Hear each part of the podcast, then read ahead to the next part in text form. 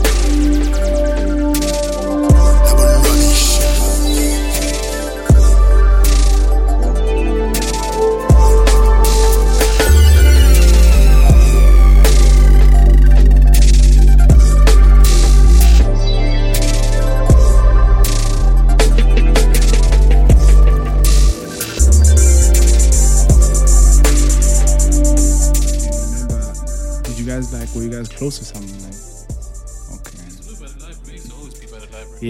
Yeah, I mean, no, I'm still tired from school, bro. Shout out to the Charros and the Slamos. Yeah, bro. I'm still tired. Like I was talking to Juved, and Juved is stuck overseas because of COVID regulation. He can't come back home. Shit, what the fuck? Where is he? Oh shit, somewhere in Asia. Yeah, either Eastern Europe or Asia. See, I wonder if they treat Indian people like foreigners in like, you know, Asian countries like Malaysia or the Philippines or some shit like that. I wonder. Like, is there like Asian and Asian hate? I wonder because Indians are the only Indians in the world. So. What do you mean Indians are the only Indians in the world? Where do you find other Indians in the world? South Africa, nigga. It's the same Indians from India. It's not like we make our own. We just pipe them best into our country. Oh, nigga. That sounded suspicious. We just pipe them best. What? That's what happens. What? Wait a second. Okay, what do you mean? There's no Indians outside of India in general. There are no... What am I gonna say? English Indians in Greece. But they're Canadian Indians, American Indians. They're probably from India. That's what I'm saying. What about Native American Indians? Black people could be from South Africa, could be from Congo, could be from Nigeria, could be from Senegal, could be from Egypt, could be from fucking Asia. We could be from any. White people could be from anywhere. Indians kinda know where they're coming from. That's a good point. Are there...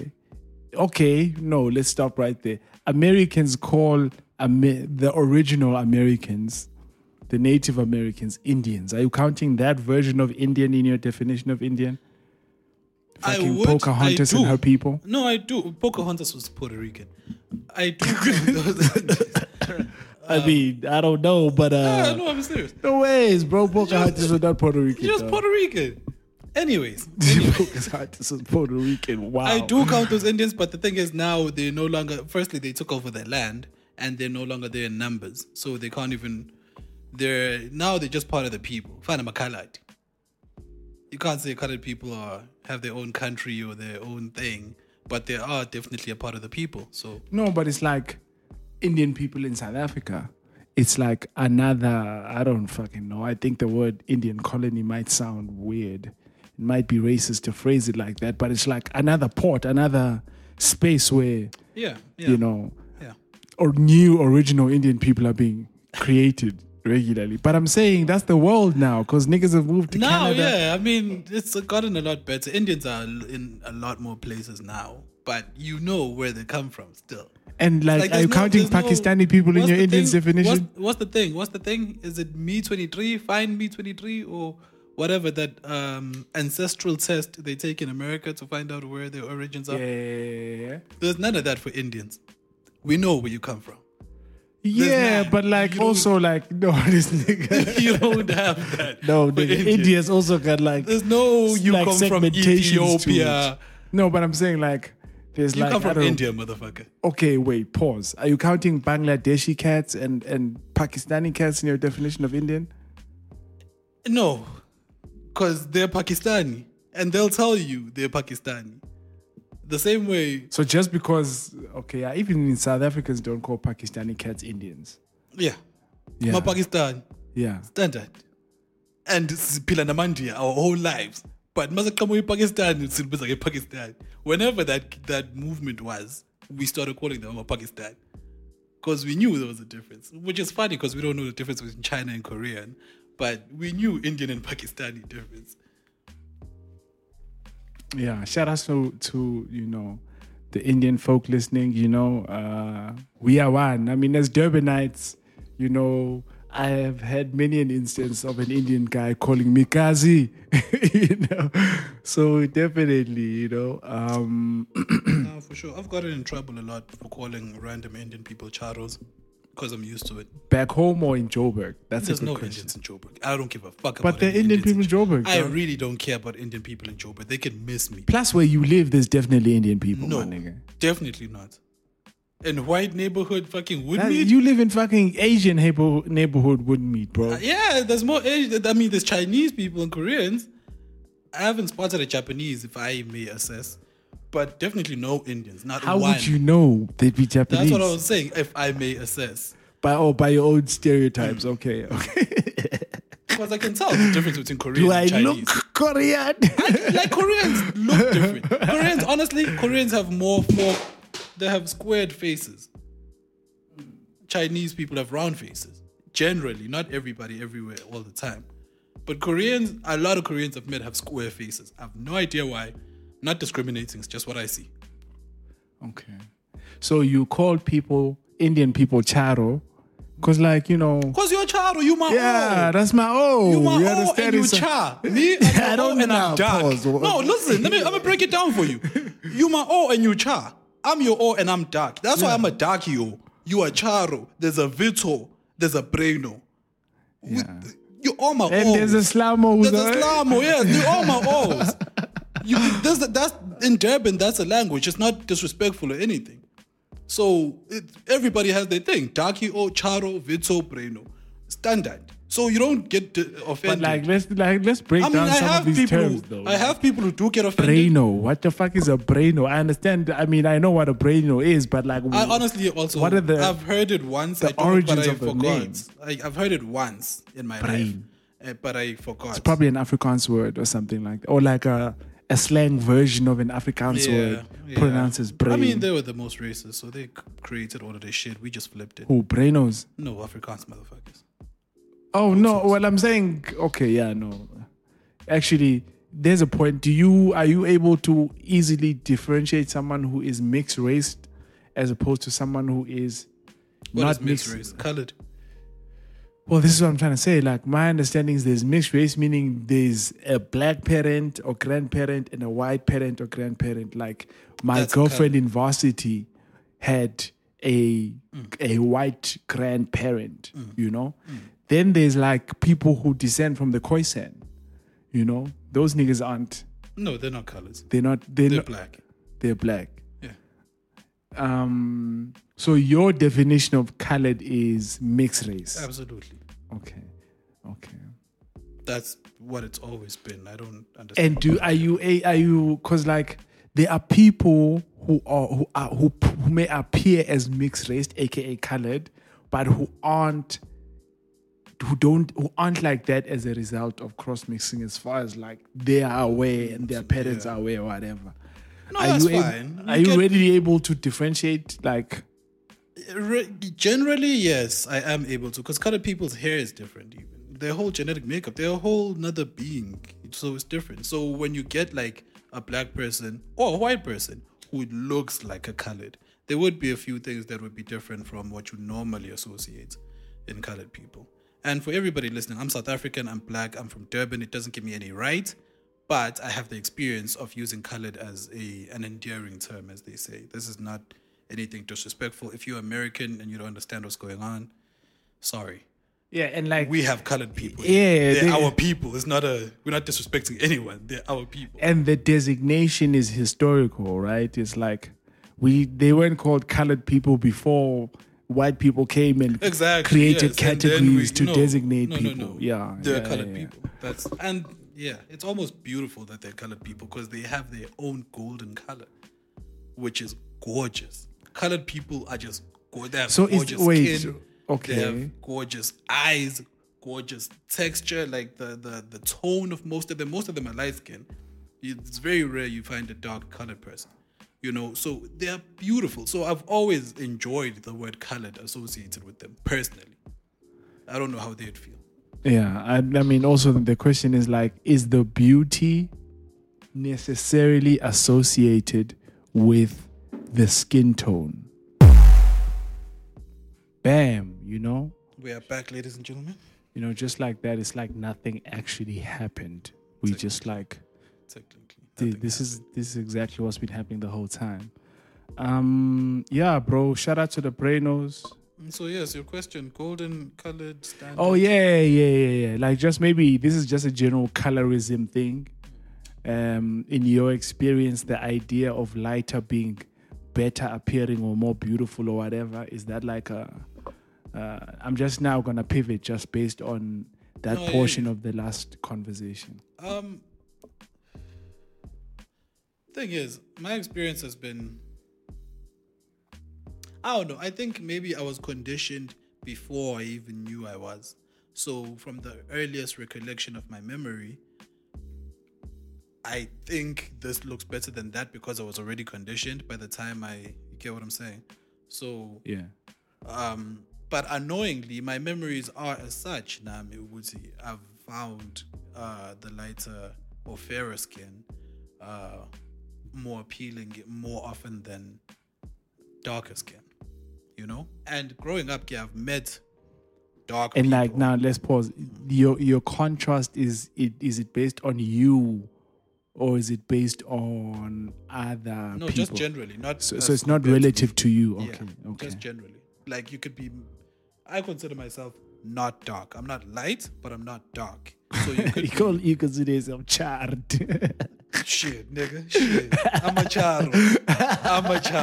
Okay? I'm a charro. I'll take it. So I can find someone who is my complexion... more appealing than someone who's darker than me. I don't know where that comes from. Could just be conditioning. I don't know. But the thing is, the annoying thing is, even in my own memories, I have a recollection of darker people looking worse. Not because they're dark. Like they'll have some wrinkles on their skin. Whatever. Like I could name things. Maybe your eyebrows aren't aligned properly. Whatever. But you just don't appeal to me. The way a light-skinned motherfucker does. Eyebrows out. Like I honestly don't know, and I hate that because I now understand it as colorism, but that's been my experience growing up. So it's something you then, you know it. And you is it like maybe your brain is looking for something to criticize, and could therefore... very well be. That's what I'm saying. But I could have just been conditioned before I even started noticing anything. So it could very well be that when it's dark, then I start looking for things, and the smallest thing I find, maybe I amplify it to the largest degree. I don't know. I wouldn't put it past. Is that still your daily? Nah. That's just something I realized a while ago, but it's none of that now. Now my brain actually looks for the, my brain appreciates the beauty in dark people. Wow, because bro, that sounds so bad, nigga, to say no, now. No, yeah, I know, right? I know. It's really unfortunate. Oh my God. Right? Bro. And that's the conditioning thing that... And when did this now start? Now I'm just maybe 5-7 years ago. In my 20s. Was this before or after you saw fine dark-skinned ladies in varsity? Cause that, we had a fine dark-skinned lady girl in high school. With the tattoos. Yeah, multiple fine dark-skinned women. Multiple, absolutely. Yeah. Uzama was a big heel, right? I would see that. I could see that early in high school. There were multiple fine black women who were just fucking gorgeous. So I could see that. But I still am aware that sometimes my brain would do this thing, maybe searching for it or maybe noticing it a bit more on someone who may just be normal. If they were light-skinned, maybe my brain would think, oh, that's just a person. But imagine because they're dark, it may amplify everything, So I'm susceptible to that. Or rather, I'd been susceptible to that. But now it's different. It's the motherfucking Why Not Podcast. We back, motherfuckers. Hey, man, it feels so good to be on the mic again. Better ask somebody. Hey, it feels so good to be on the mic again, man. Shout out to everybody. I feel like the last time we had a conversation about, yo, is niggas asking, talking to you about the shit, the work we're putting in on the show? I wasn't as confident as I am now that, people appreciate the work we put in. So, and I've also been feeling shitty about the fact that historically I may not have sounded like a nigga who gives a shit about pleasing a fan or a listener or a follower. Definitely. What I'm trying to say? If we have any avid listeners, they'll know you've been and I wouldn't want nobody to feel no type of way about that energy. That's really been me preserving my creative space, me making an effort to reinforce within myself that it's okay for me to be in control with my creative process and not to go with the flow, But I also realized that maybe my language didn't show appreciation for, people taking the time, to participate. It's 2 hours, 3 hours. Yeah. And there's a lot of haters. So you gotta take time. I feel like I gotta take time to appreciate the people that are spreading love. Appreciate the haters too, nigga. Yeah, it's a whole lot of haters. I know. We had a whole fucking Beyond the Haterverse episode, Shout out to the lovers. And also I think, to be honest, part of my ambition in all of this shit is to use the platform as an opportunity to impart knowledge, information. For sure. So for sure. It's good to know that there is somebody on the other end. What you been up to, nigga? How you living? Hey, man. I've been taking in life. But admittedly, I must say I've been procrastinating on a lot of shit. But I feel like I'm finally getting to it. So, been trying to push merch. Not push merch, but learn how to become a merch. What do you call them? I don't want to say merchandiser because that's a whole other thing. The merchant of Venice, nigga. Yeah, the merchant of Venice. That's exactly what the fuck it is. That's exactly what the fuck it is, nigga. I'm the Moor, nigga. I'm the Moor who got the princess. So, yeah, it's been a lot of learning, basically. It's been a lot of learning, a lot of living. I was at, shout out to Umlu Mahlangu. He's a partner at... where I went to the firm that I used to work for, and he's gone to great lengths to maintain the community of black professionals that are alumni at the firm. And in that effort, there's like maybe like an annual event that he'd like try to put together. I've missed a few in maybe the past 5 years, but I was able to make the 1 year, the Yalonyang. I know. I'm just that's a general number. Maybe there's only three. You know, shit, I've missed a few in the past 5 years. It's been you get. Let me put it like this: it's been 5 years of growth, and growth is it's a complicated experience. Absolutely, you know. So Lou puts together an event. We were in, where the fuck were we? We were in Rosebank. Jan Smart's, I forgot the name of the venue. Very like beautiful, like coffee sandwich space, right? And there was a talk from a gentleman by the name of Mteto Nyati, who is the CEO of, let me confirm the name later, okay. Right? Right. And it was just really like, you know, senior black professionals like imparting life knowledge. But was it all law or? Well, the invitees were based on you being a black alumni. Or an alumni, really, because it wasn't just black people there. Mostly black people. So but the speaker was like the CEO of a law firm as well? No. He's the CEO of a corporate. Okay. I think he was also at Microsoft. Yeah.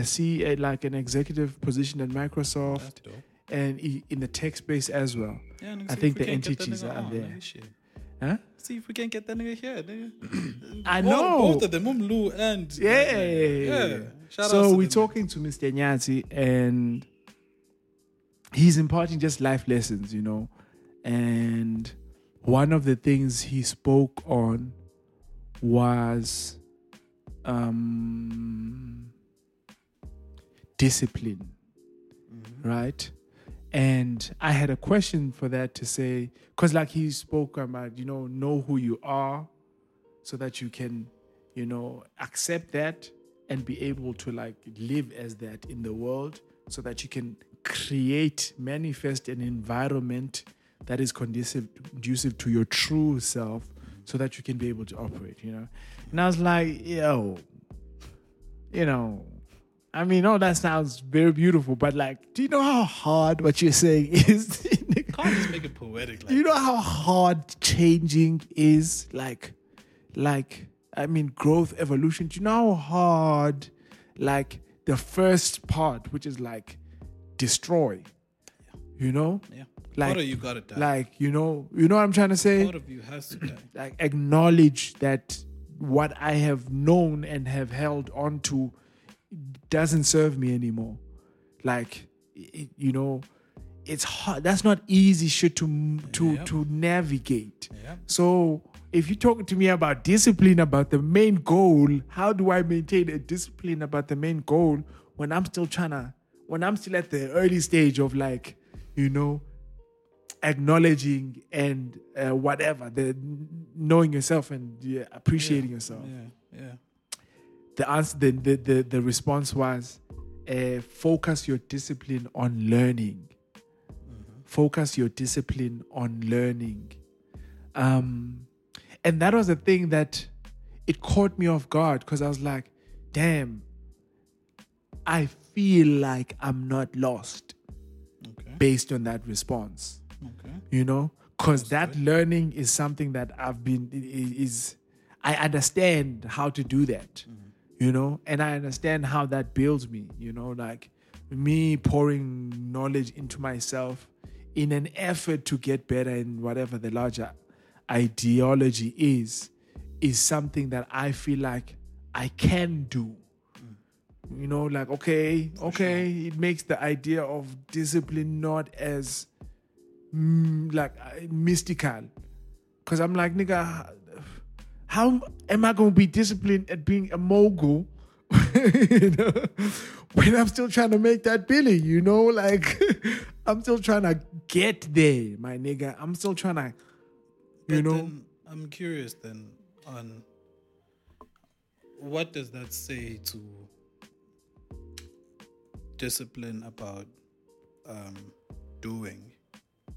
Because once you've learned, you gotta do at some point. Yeah. And me, and I personally, I don't believe in discipline. I don't believe that's a hoax. Okay. Discipline is a hoax. It doesn't exist. That's my belief. I believe in not accountability. Not right. Even self. I feel like that's also impossible. But accountability. Speaking in context of discipline, as it's understood by most, how does that translate, or what does that say about the discipline of doing? Because now I feel like it would be different when applying and executing than when you were still learning. It's like there's like the difference between high school and varsity. But so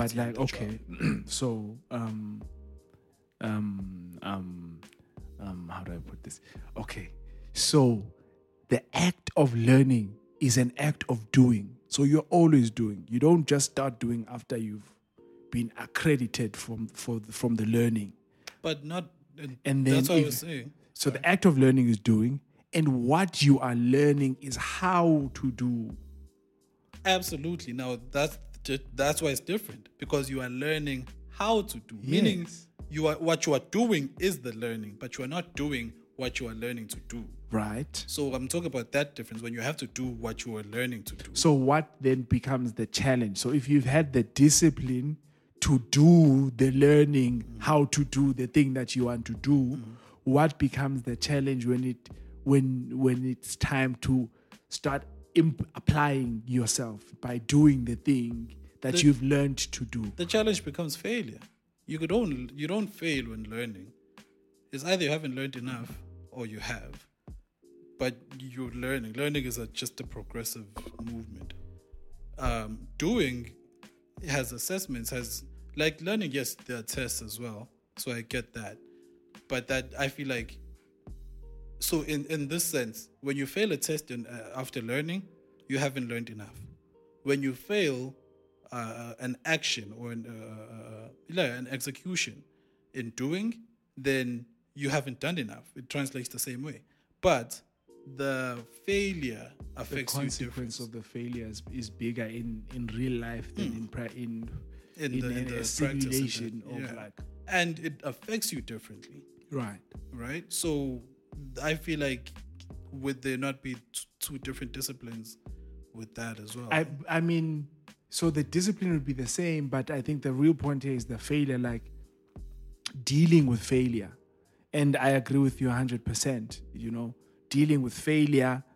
But actually, when I look at my personal experience, dealing with failure in the learning phase, which is every day, I'm always in the learning phase.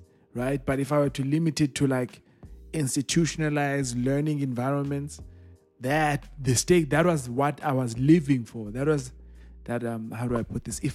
That's what I was doing with my life. So failing in that was as serious as failing in an entrepreneurial venture at this stage in my life type of situation. Yeah. So I think on the question of failure, that question is right across dealing with failure.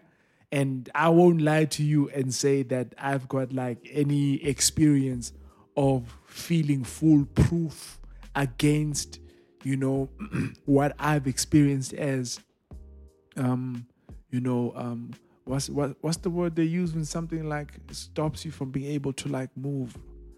Is it debilitating? Is that what the word means? I'm not sure. I think immobilizing is not. It's not badass enough a word. It's not a badass word. I think debilitating. Yeah. Let's go with that. Yeah, because I remember like being anxious, post exams about how that would go, and like I couldn't escape that anxiety. I was stuck in that anxiety until something external to me freed me from it, being the results coming out positively, type of situation. So. I don't have an experience of not experiencing just that anxiety that comes with trying and taking the risk to fail. And I have failed on my own terms. In my own judgment, I have failed and had to go lick my wounds, you know, and find whatever to motivate me going and trying to, you know, having the confidence to like put myself out there anymore. I think what I've learned from that, what I'm learning from that experience now is that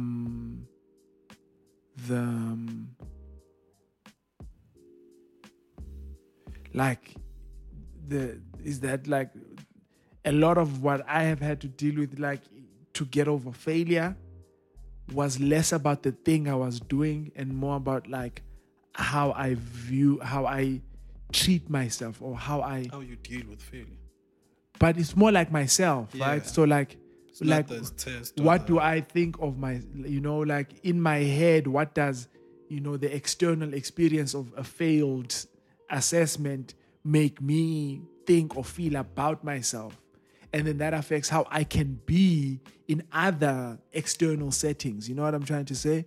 Where I can be in a setting where I'm competent, but I'm constantly doubting myself. And as a result, my ability to execute my competence is severely hampered. And then I feel like, oh, well, I'm right to be anxious type of situation. Because before the failure, I remember myself being more capable and confident in my capability than I am experiencing right now. And that's not an easy thing to get past, because it's like about that conversation between me and myself. So the anxiety for you comes from, I'm not where I should be right now. I'm somewhere far below than what I know I am capable of. Because of the failure? No, it's just like I'm not capable. Like there's a wall. Like I tried something and I wasn't able to achieve it. And then that limits my ability to like even try anything else or execute on anything else, because my current life lived experience of me trying something ends with a failure, you know, and, you know, not processing or dealing with, not having the opportunity to process or deal with that thing that you define as failure in your mind becomes that thing for me, you know. No, for everybody, yeah. Yeah. And that's the annoying thing. It's always... the failure in that is always in the most important thing or the greatest thing you've done so far. So from school, first grade is your first grade. Cool. I gotta get this first one done. Cool. Second grade, shit, I got first grade done. That's the highest thing I've ever done in my life. All the way till 12th grade. Because 11th grade is like, fuck, I need to... This is the highest thing I've done in my life. I need to achieve more and more. And 12th grade becomes that. And then varsity becomes that. And then the first job becomes that. And then your first entrepreneurial goal becomes that.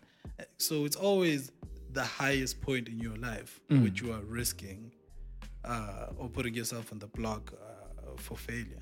And so for me, it's like, fuck, you just got to live with it, bro.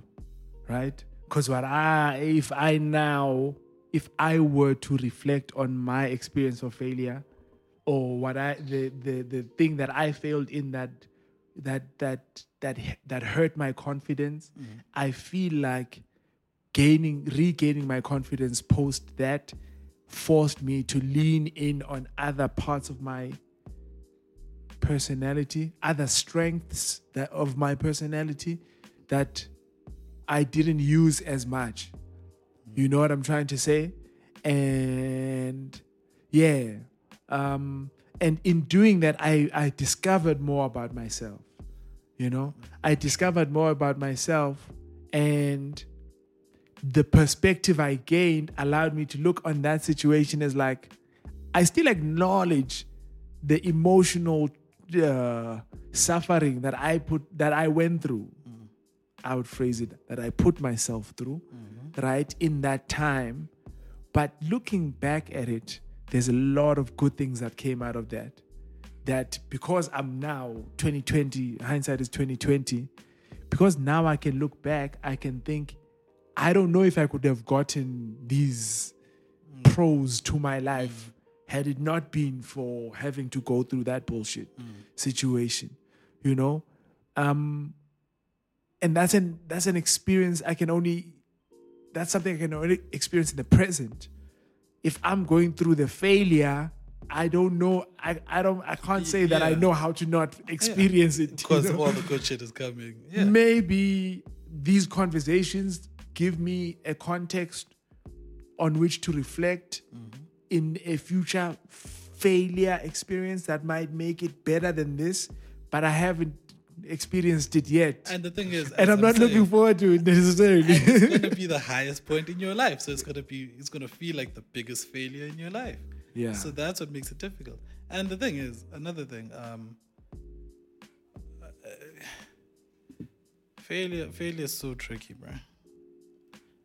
Failure is tricky because now what you were saying, what it rang as to me is a combination of the two things of like what we were talking about the other day of you never learn anything by doing it right all the time.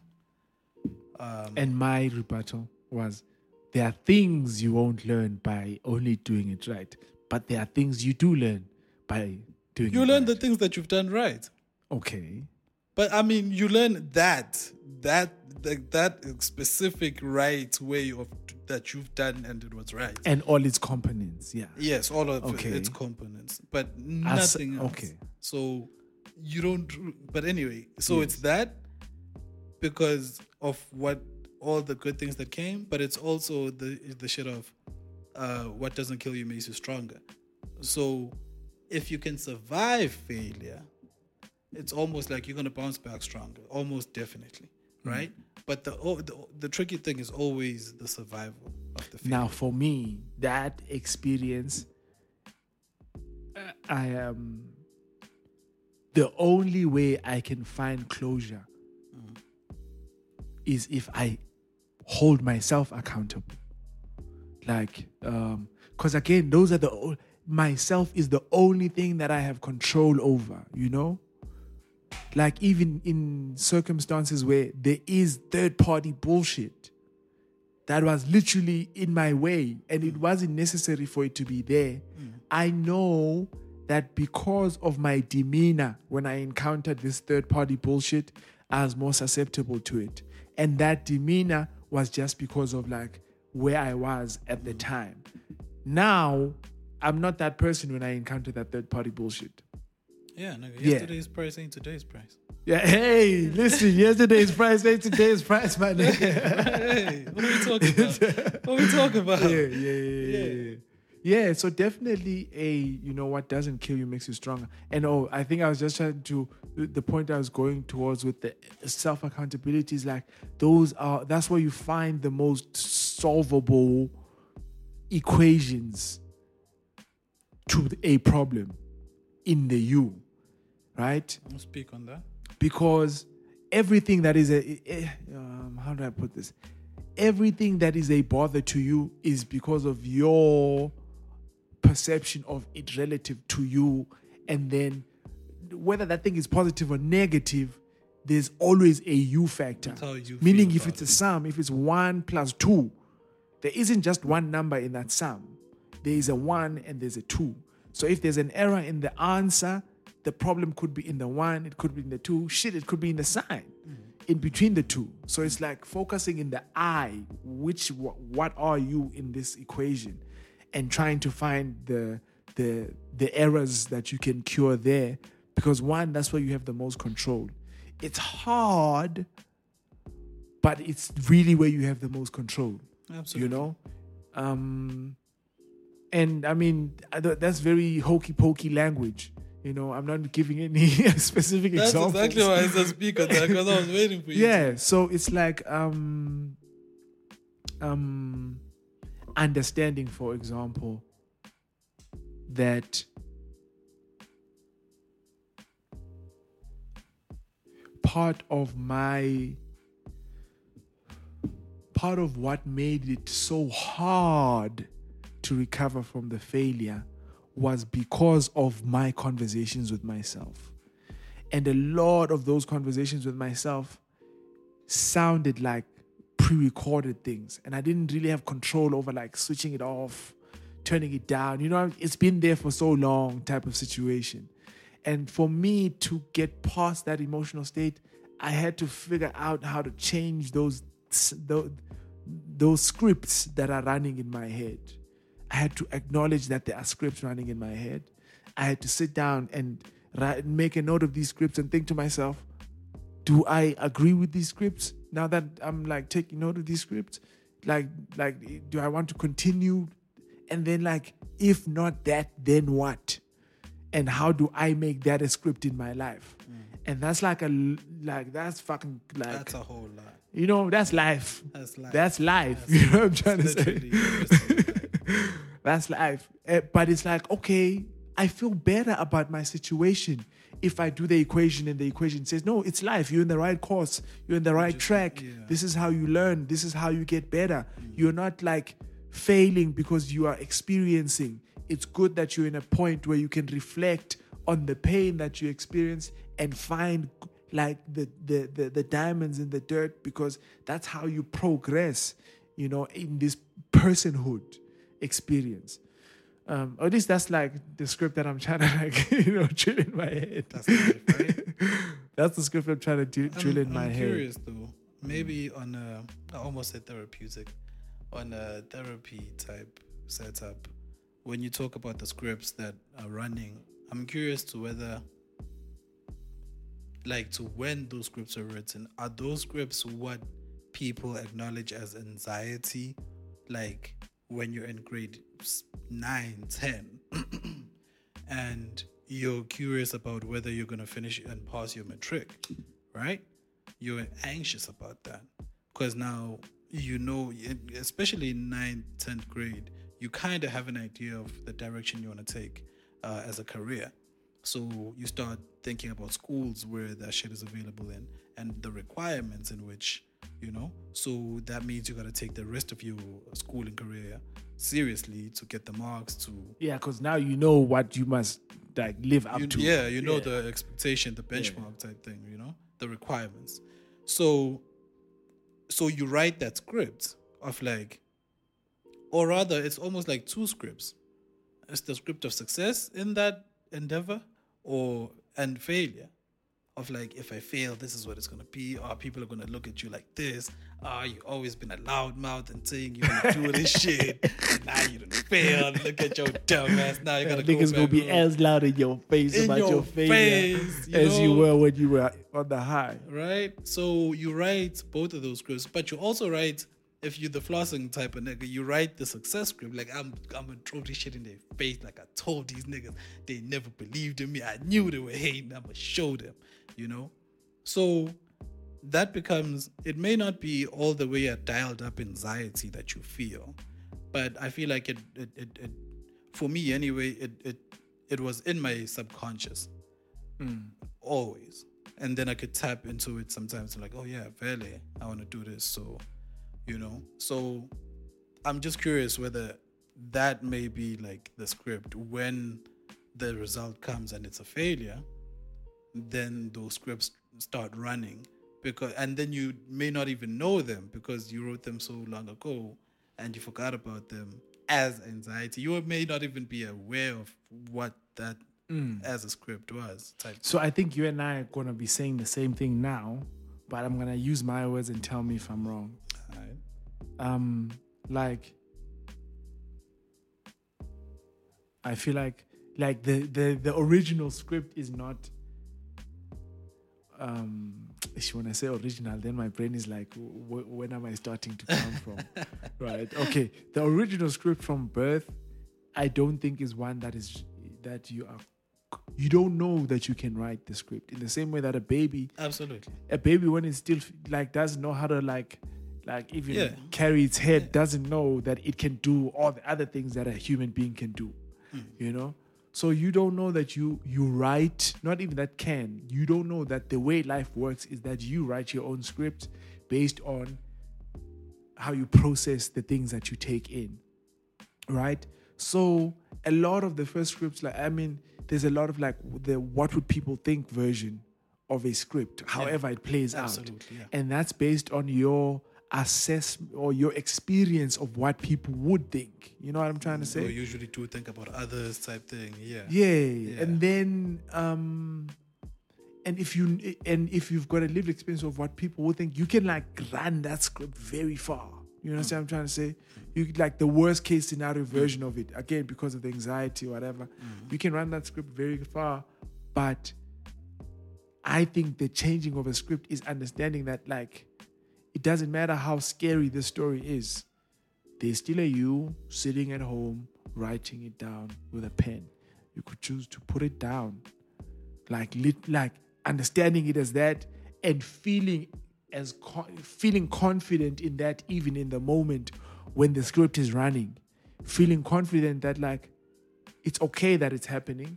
I understand that it happens because I've lived life the way I've lived life, but I have the control to like stop, like, and start a new story if you want. New story, new thought, new experience, like that much control over your life experience. Now, again, these are nice life problems, right?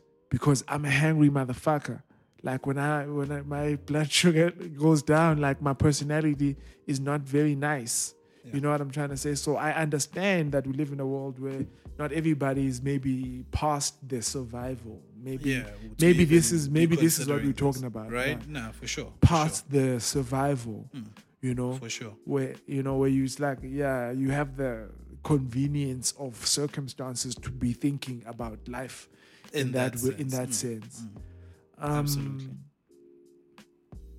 But yeah, I mean, listen, I love the acknowledgement. But I try not to then get stuck on that because there are still a lot of other people who have been fortunate to go past the survival, but are still going through it. So, but I'm saying everybody is going through it. Like I don't believe.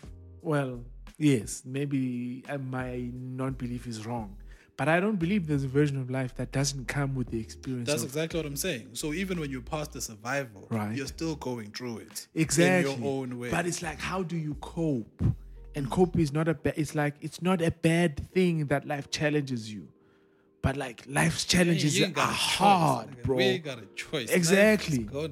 Life is gonna challenge you. But and like it won't be equal to other people's life experiences, you know. You'll have a lot of reasons to feel like fuck this shit. Fuck all of this shit. Yo, nigga, what why? Fuck? Why? Play some Nasty C. Why me? Why me? Why me? Why me? God? Why? You know? Why me, God? You know? So yeah, that's true. That's true. Yeah.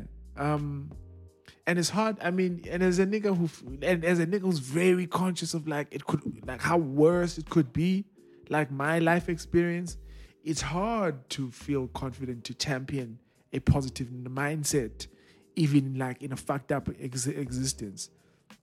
You know, because I'm not giving out cash at every robot. Right. You know what I'm trying to say? That's my reality. When fucking Kendrick Lamar talks about how much a dollar costs, like those are things that I experience and they challenge me. Would see like, okay, like how down for a cause of humanity are you really? You know what I'm trying to say? But nevertheless, at a personal level, you know, that's my current modus operandi. No, dog, that's what it is. That's what it is. That's exactly what we're talking about. Life, you got your own struggles, which dictates why you're not passing out cash at every robot. You know? So if someone can understand those, they'd be understand. The same person at the robot, if they had the time and pleasure and leisure to get to understand your struggle, they'd be understanding. So it's just, we all go through it differently, I guess. So, yeah, but that's why sometimes I don't like, I love acknowledging and trying to help when I can, but I try as best as I can not to let it hold me down from helping the people in what you may call my level then, you know? So... Okay, now give me more words. What do you mean? Like I'm not gonna not talk about investing and trading and retail... I mean, not retail, what's housing? Real estate, yes. Because I understand Woodzing, you know, Love Elokshini, we're still going through it for a single every day. Right. You know? I'm not going to let that fact hold me back from talking about all of us. And it's like, for me, it's like, you gotta not keep quiet about it. Like whatever you learn, it's important to like pay it forward in one way or the other. Absolutely. Not just and it's like you can be selfish and come to this conclusion. Umuntu ngumuntu ngabantu, and this is not doesn't talk about politics or whatever. It just talks about like human life. Yeah. You know, what enriches your life, what makes your life bad, what makes it. All of it is related to other people. Yes, God. Absolutely. Yes, there's, you know, God gives you water and food and shit to build shelter, but your experience is heavily not just people, animals. Ask the niggas at the zoo; they'll tell you. You know? Animals, what? And nature, just plant life. Yeah, trees. Bro. Ask planet Earth. So it's like, it's important because I don't come from this level, this life experience. Mm. I've gotten to this life experience. Mm. You know, people who are from this life experience don't have like my lived experience. People who I grew up with and whatever that like really cherish. Yeah. People who like when Hov says, if you're the only nigga with money in your circle, we don't call that money over here. The people that I envision in my circle, mm-hmm. like that I'm that nigga who's like when Hov says that I gotta work harder. Like that shit puts a flame on my ass. And it's like, the reality is that like, for that life change to happen, like a lot's gotta happen, bro. A lot's gotta fucking happen. So yeah, bro, like, I don't know. I'm just trying to say, I'm always trying to share the knowledge and information. I'm always trying to see if more, you know, when Gabza talks about like cutting a cake, there's more cake, more pieces to be created, to be cut or whatever. Yeah, bro. Like my brain is always on like that idea of like how much bigger can it get? For sure. I think earlier on we were talking about struggles. I don't know if you've seen the new Nasty C shit. I don't even know he had new shit out. What is the song? He got a new song, man. Some heartbreak music, dog. Some heartbreak music. I don't need that right now in my life. Personally. Some heartbreak music. And I'm like, oh, Valentine's man. Day is literally tomorrow. And it came out like yesterday, dog. I'm like, oh, this nigga is heated. Like, whatever is happening is heated. But, like, the reason I'm bringing it up is, like, I mean, there was before this, or the last chapter of this version, of this story, the Nasty C love life story, was the I'm sorry song, the I'm sorry I cheated song. Didn't he make an I'm sorry I cheated song? So wait, what's up with this song? Is he just Nasty C single? What the fuck are we talking about? Hey bro, like all of the fucking imagery was very like, yo, you know, and the music is also. Man, it's I don't have the lyrics or anything. It's not even suggestive. It's very explicitly... It's blatant. Yeah, it's very blatant. It's like, how do you imagine it would play out post a you cheated situation? How do you imagine that story? But we stuck together. How do you imagine that story goes? Hey, man. I don't know. People get mad at different... Like, I've got the variety of... getting mad and just in that specific scenario, right? So he cheated. Mm-hmm. Yes. I don't know. I don't know enough about their relationship in your life experience. It could go either way.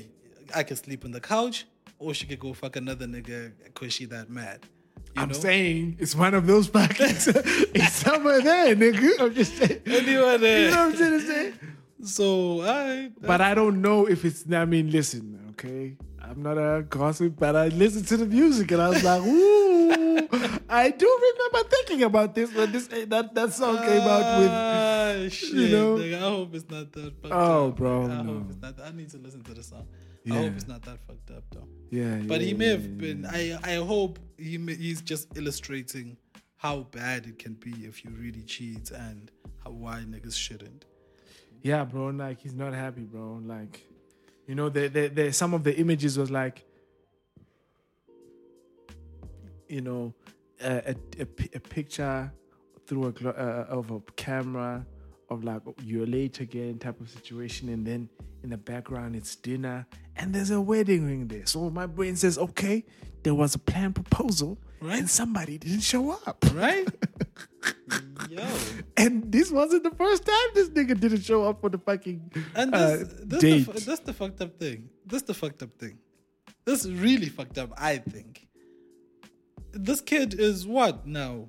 This kid is from 97, is 2000, he's 25. Yeah. He's now living life and going through it. Like, this is when we were just out of varsity and we were in our first, second, third years, or some of us were still in varsity doing further degrees and whatever, right? So we weren't even, like, it's the beginning of the rest of his life now. He's out of childhood, of babyhood, and all of that. And all of this shit got to play out in our eyes now. That's the fuck that... I mean, he put the song out.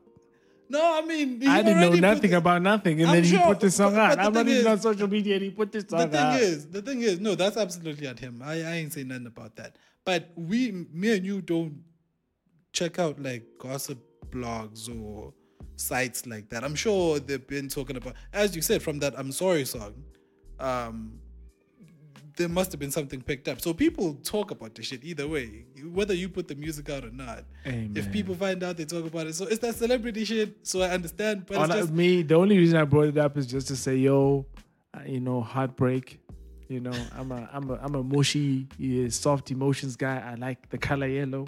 If you bump into me, I'm probably wearing yellow somewhere on me. And I'm just saying, you know, heartbreak is, it's not easy, kid, you know. For sure, man. You know, keep your head up, you know. Hey, man. Yeah, I mean, that's all there is to that. Absolutely. Rihanna, A$AP Rocky, made a baby. No, they had a baby. I'm fine with that. I know that's fine with that. It's fire. I love it because that's how it should be. I would have hated it if it was Drake. What? So there is circumstances. Hold the fuck up, nigga. Hold up, nigga. What? Hold up, nigga. I think the cure to colorism is chauvinism, bro. Hold up, nigga. Hold up, nigga. No, nigga. Let me cook, nigga. Because only niggas hate on light-skinned niggas, bro. Absolutely. Niggas. Absolutely. You know, the whole, like, light skin is better, anything ends with light skin niggas. Like, niggas, you hating on light skin niggas. You got the line right there, nigga. Right there. Oh, my word. No. We can't. The world could do with a lot less light skin niggas. It's cool. Oh, my word. It's fine. It's Drake. Okay. But the internet was going in on the nigga, bro. I don't know why the internet just hate on A$AP Rocky, bro. On some, I think, but wasn't Rihanna with the rich billionaire nigga before? At some point, wasn't she dating a billionaire? Last time I checked, she was dating the nigga who drives F1 cars. Hamilton. Yeah, weren't they? I heard a rumor. I never knew whether there was confirmed. But niggas were roasting Drake, is what I'm saying. On the same point you're making, that I would have hated it if it was him. Niggas were toasting the motherfucker. And the dumb thing is, he did the dumbest, childish shit ever. He unfollowed both of them. So now, you know, people on the internet, we gonna know if Drake loses a follower. I mean, like, if he unfollows someone... that explains why the memes looked how they looked. Was it following? Because it really looked like a nigga on his phone unfollowing motherfuckers. Yeah, that's what he did. He unfollowed both of them. So that's what made it a bigger thing, which drew attention to a lot of people's eyes. Wow. Vele, there was going to be a squad that was going to hit on Drake for that, which is fine. But him then reacting in that manner then just puts the spotlight further on him. Yeah. I mean... shout out to babies. I love babies so much, so I have my own, you know. They're beautiful. Some are grown and are telling jokes and are writing weird things like, what is the point of organized education? Like, you know, I'm like, wow, bro. Wow. You know, and others are making cooing sounds. Snoop, death row. Wait, before we get to music. Okay. I want to stick to exactly what we were talking about heartbreak. Yes, because I want to transition from heartbreak to conflict resolution. Yeah. How do you deal with shit with your peoples? With my peoples, I'm not great at dealing with shit.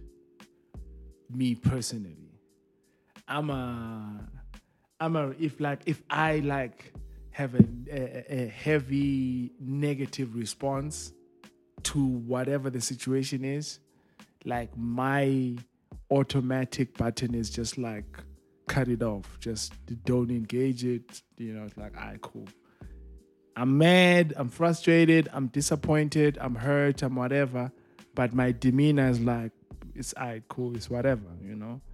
So I'm not very, you know, heavily confrontational on situations.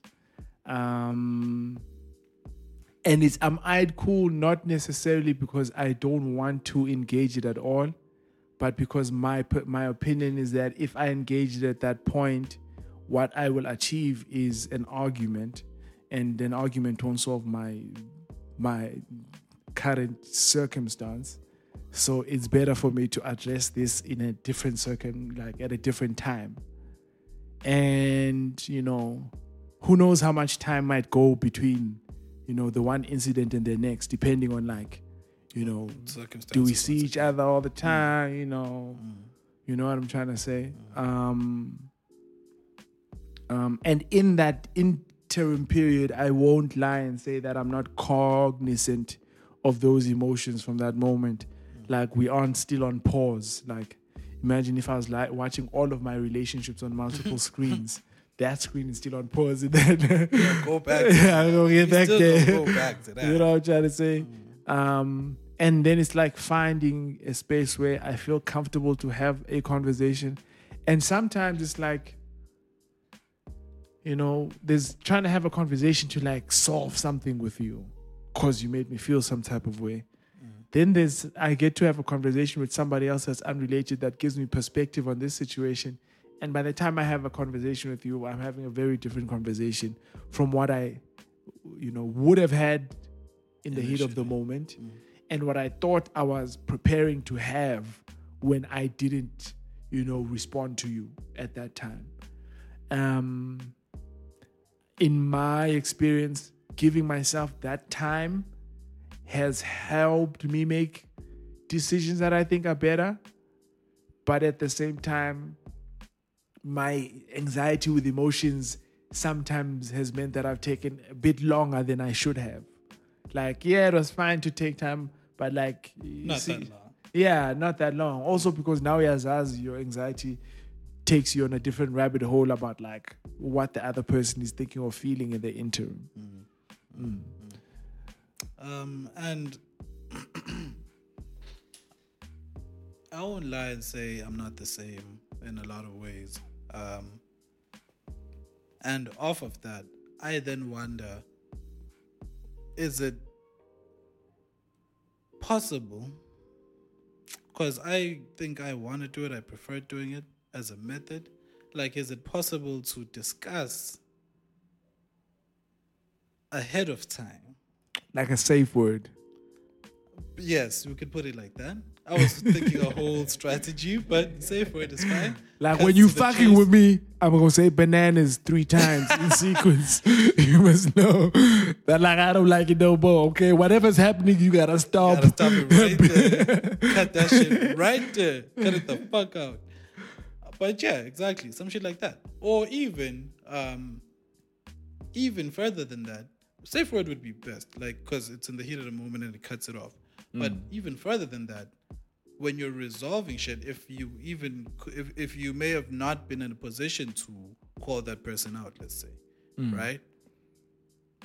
And then you speak on it afterwards, where there's knowledge between both parties of how we go about our anger, how we go about our displeasure, how we go about any insecurity with any actions acted upon, or, you know, maybe you said something you've never said before. You've never said it, Cecil, you've never said it to anybody else. You've never said it before.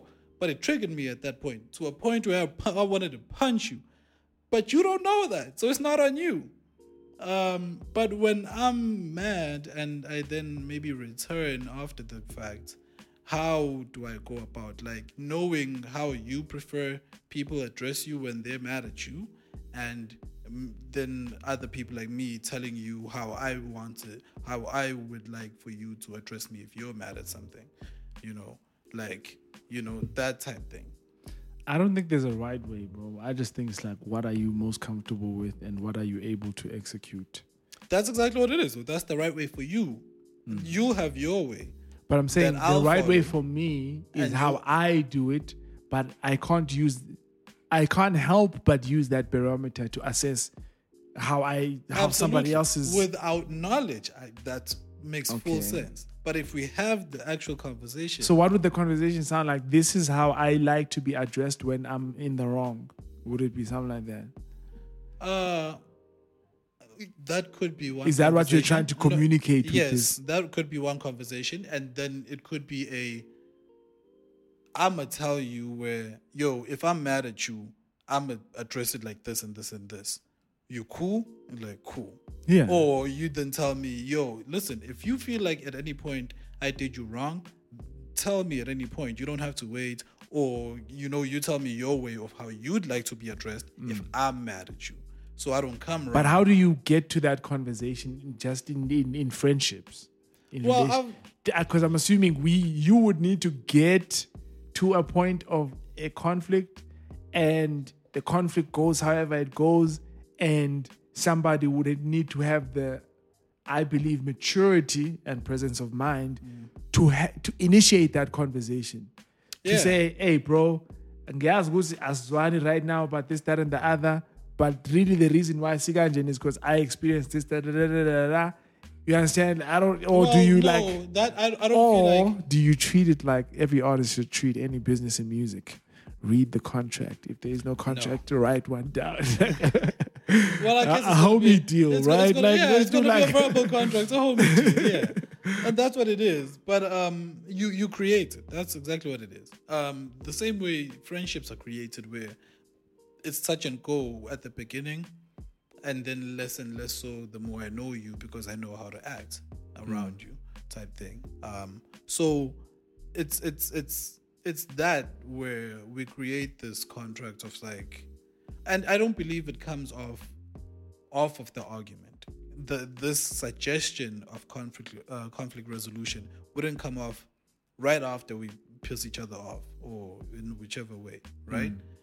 It'll be on good terms, where I'm like, the other day when you did this or I did this and you got mad or I got mad, I didn't like how we dealt with that shit.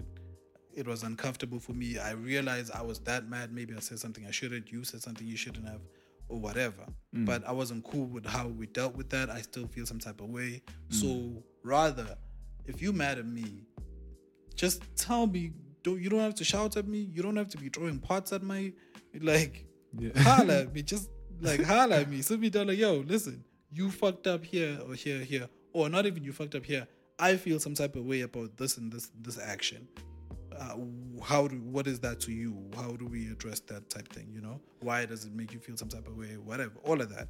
So it's just like talking beforehand, because we all know shit is gonna go down at some fucking point. We piss each other off, and even if, as you say, I may piss you off, you choose not to engage, and off of that, I don't even know that I did something wrong or something that made you feel some type of way.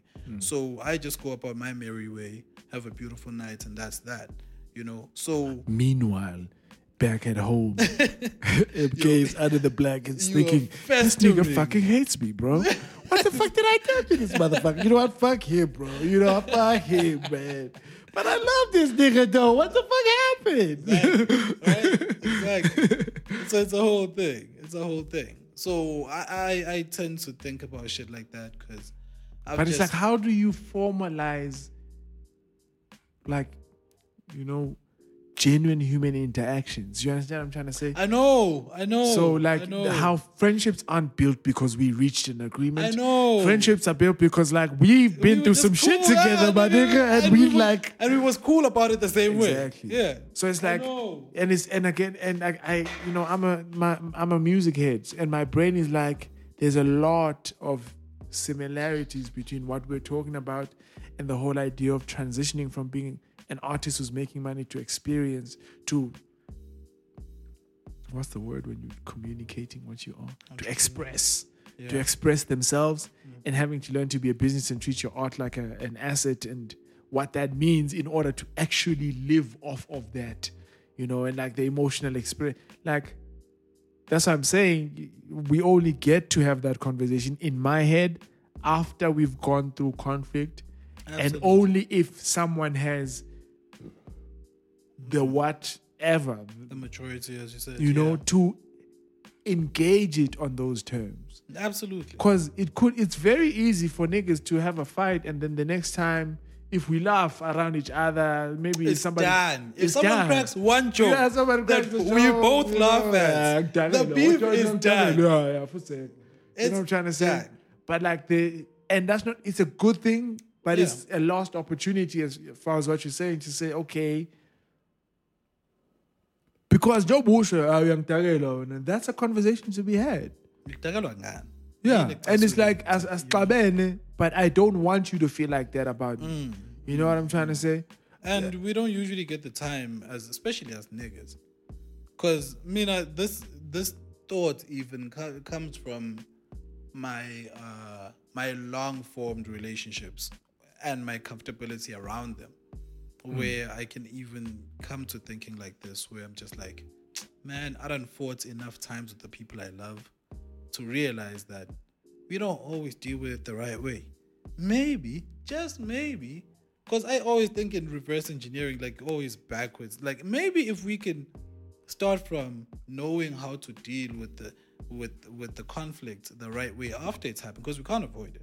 But maybe if we know how to deal with it once it's happened, whether we afford to about it or not, we'll start learning how to not fight about it at all.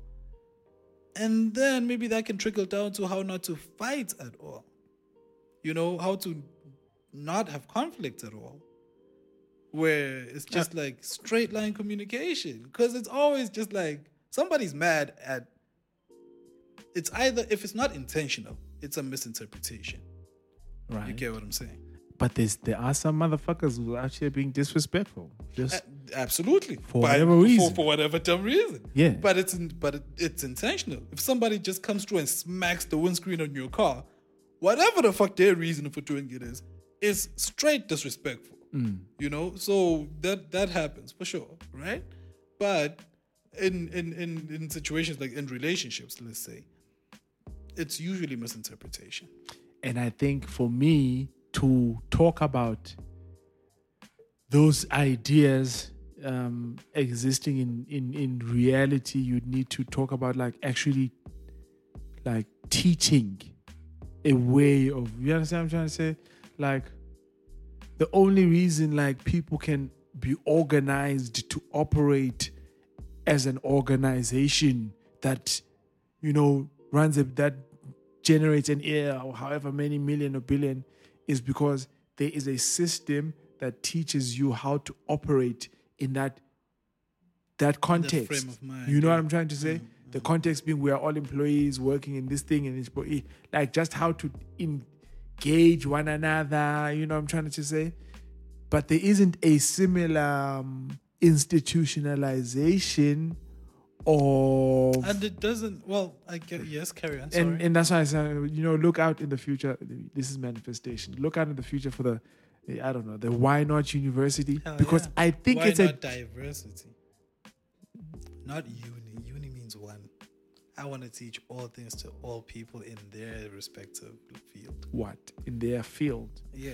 Well, I'm thinking university because the idea is to teach all people a thing, and the thing is a curriculum on like that, like what you're describing. Like, yes, conflict resolution is a word for it, but it's deeper than just the moment of conflict.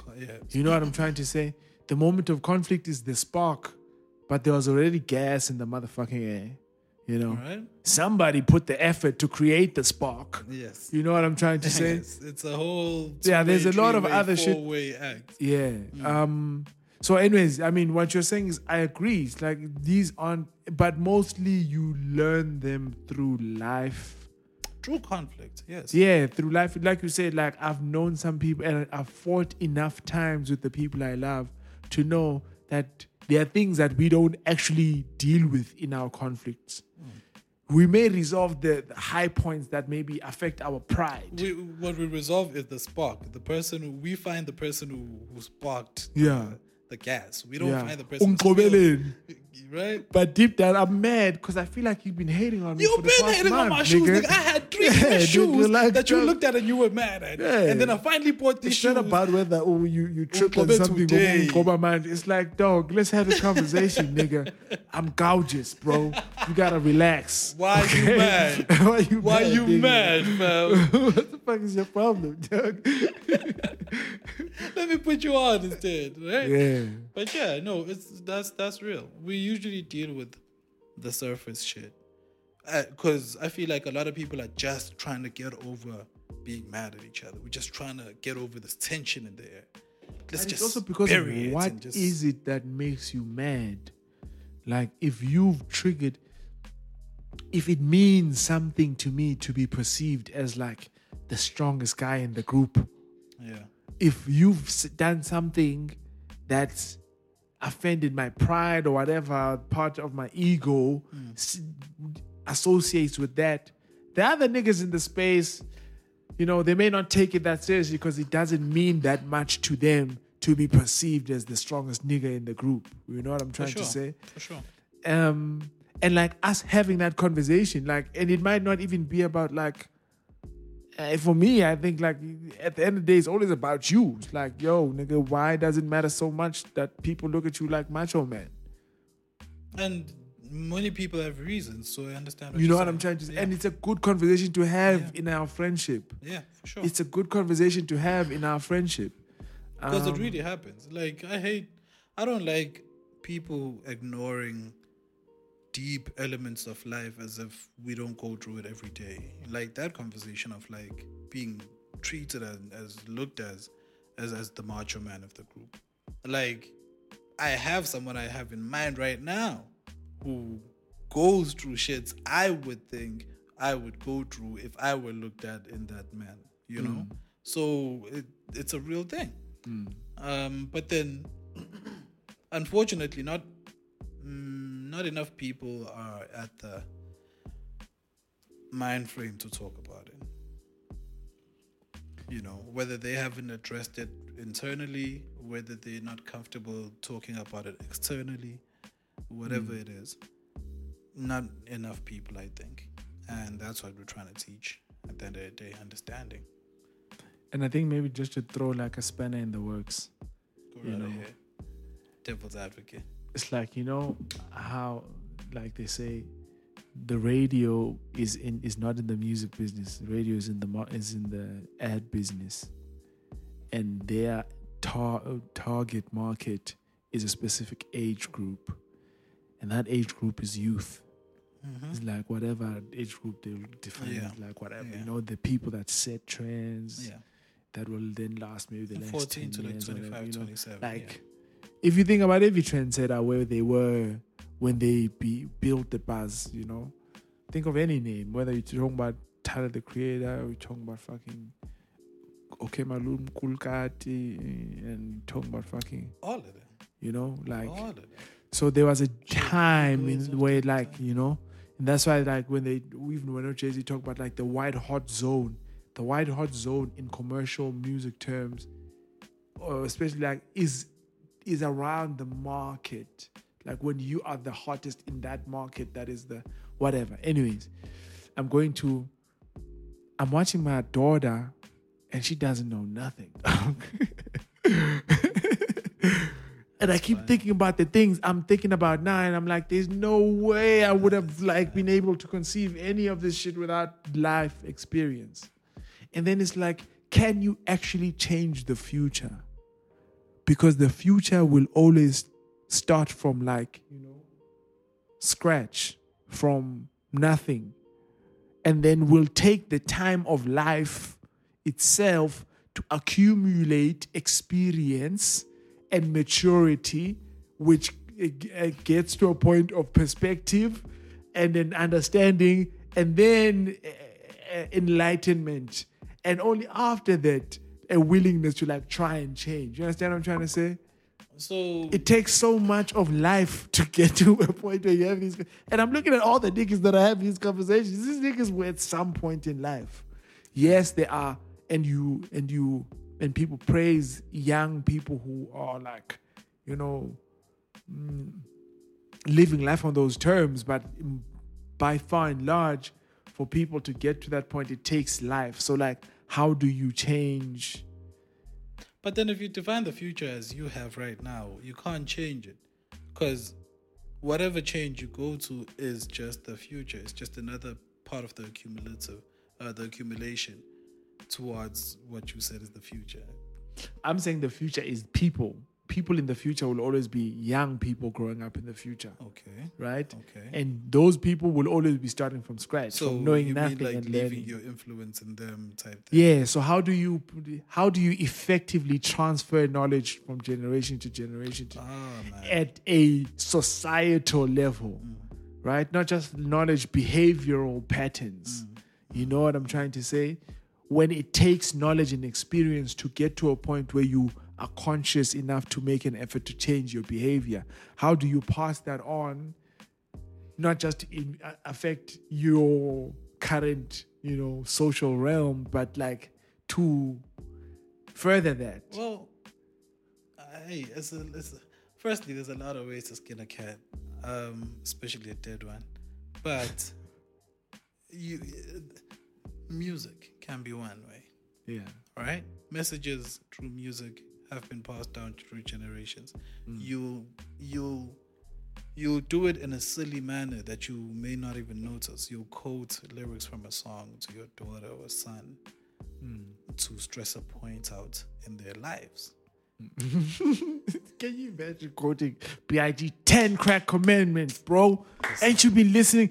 Never get high off your own supply. Where are the marshmallows, bro? There was 8 of them, now there's 6, bro. And you ain't made no money. What happened? Why are you using the same color pencils to draw your sketches that you're supposed to be selling? What is happening? So that's so right. It and then there's poetry. Look at poems from fucking Ozymandias. Till this day. Still, because those things teach ideologies. If you and understand a piece of art, you've gotten an understanding out of it. You know what I'm trying to say? You learn something from it. Right? Oh, that's interesting. Oh, that's exciting. Oh, that's thoughtful. Oh, that's deep. I never looked at it that way, type thing. And that's that. So that's the way you pass down the ideology. That's another thing. So yes, these are good lists to make. I don't know what this is a list of. Maybe this is a list of influence. Institutions, right? A church. The church is an institution, and the church teaches a way of life, of living, a way of being, or whatever, way of seeing life and interpreting things that happen in life, whatever. It's an institution. And university, a fucking media company. Those motherfuckers influence how the world sees itself. You know what I'm trying to say? They create it. Yeah, the bigger the media company, the bigger the mirror. Mm. But the image may not be necessarily authentic, whatever. But the point is, the institution is something that lives longer than the people, but can achieve the objective beyond the lifespan of the person. Of passing down the ideology. Yeah. You know what I'm trying to say? Yeah, institutions. Sure. And that's why they're dangerous. Because in the wrong hands, it's the wrong ideology. And it goes down as history. Look at right now. Our current history starts at slavery. Right? As if there was nothing before that. I don't know, bro. Is that true? Is that true for South Africans? In institutions? What were you taught before slavery? for slavery in institutions. What church is like, or like Jesus' story is pre-slavery, isn't it? Well, you taught about that at school? In church, like Bible, like what's the fuck? Yeah, what's Sunday school? That was one man and his story, not how the world was and what the fuck was going on. But I'm saying the curriculum that one man's story is a curriculum that is being sold to the whole world. Absolutely, but I'm saying that's the ideology of church, right? That's Jesus and Christianity.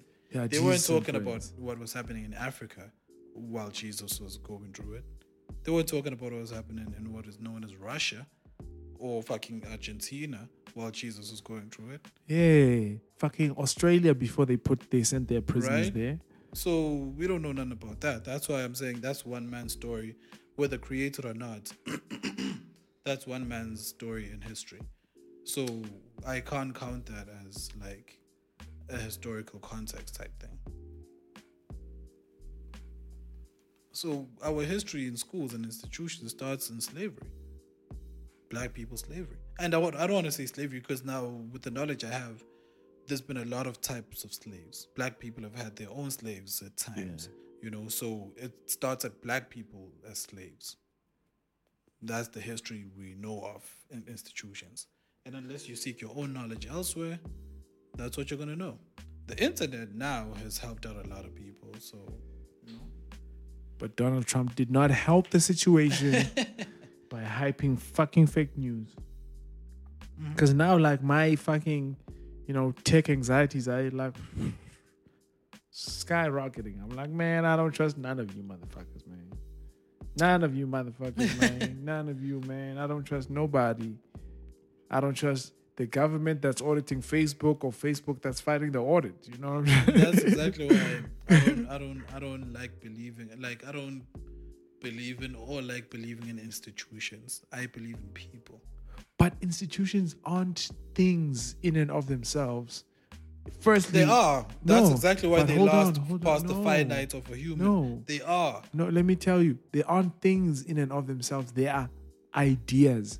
And ideas products or byproduct of the human life experience. Yes, but now that's what I'm saying. So okay, it's an idea, and it only exists for as long as humans are there to agree to it. Yes, without you, you know what I'm trying to say. That's what I'm saying. So that's what makes it them. It, like that's what makes what's a law school? Rhodes is a law school only, right? No, Rhodes is a university. They've got a law school. Whatever fucking law university there is in the world, they only offer law. You're not going to go there for fucking social sciences. That's the ideology that lives. That's what it's become in and of itself. Whether the people there get fired and die off or not, the new people who are hired will come push the same fucking agenda and ideology. That's what it means to become in and of itself, right? The idea was created by the first people who formed it, and then it's been pushed, and now it stands alone and it's as its thing.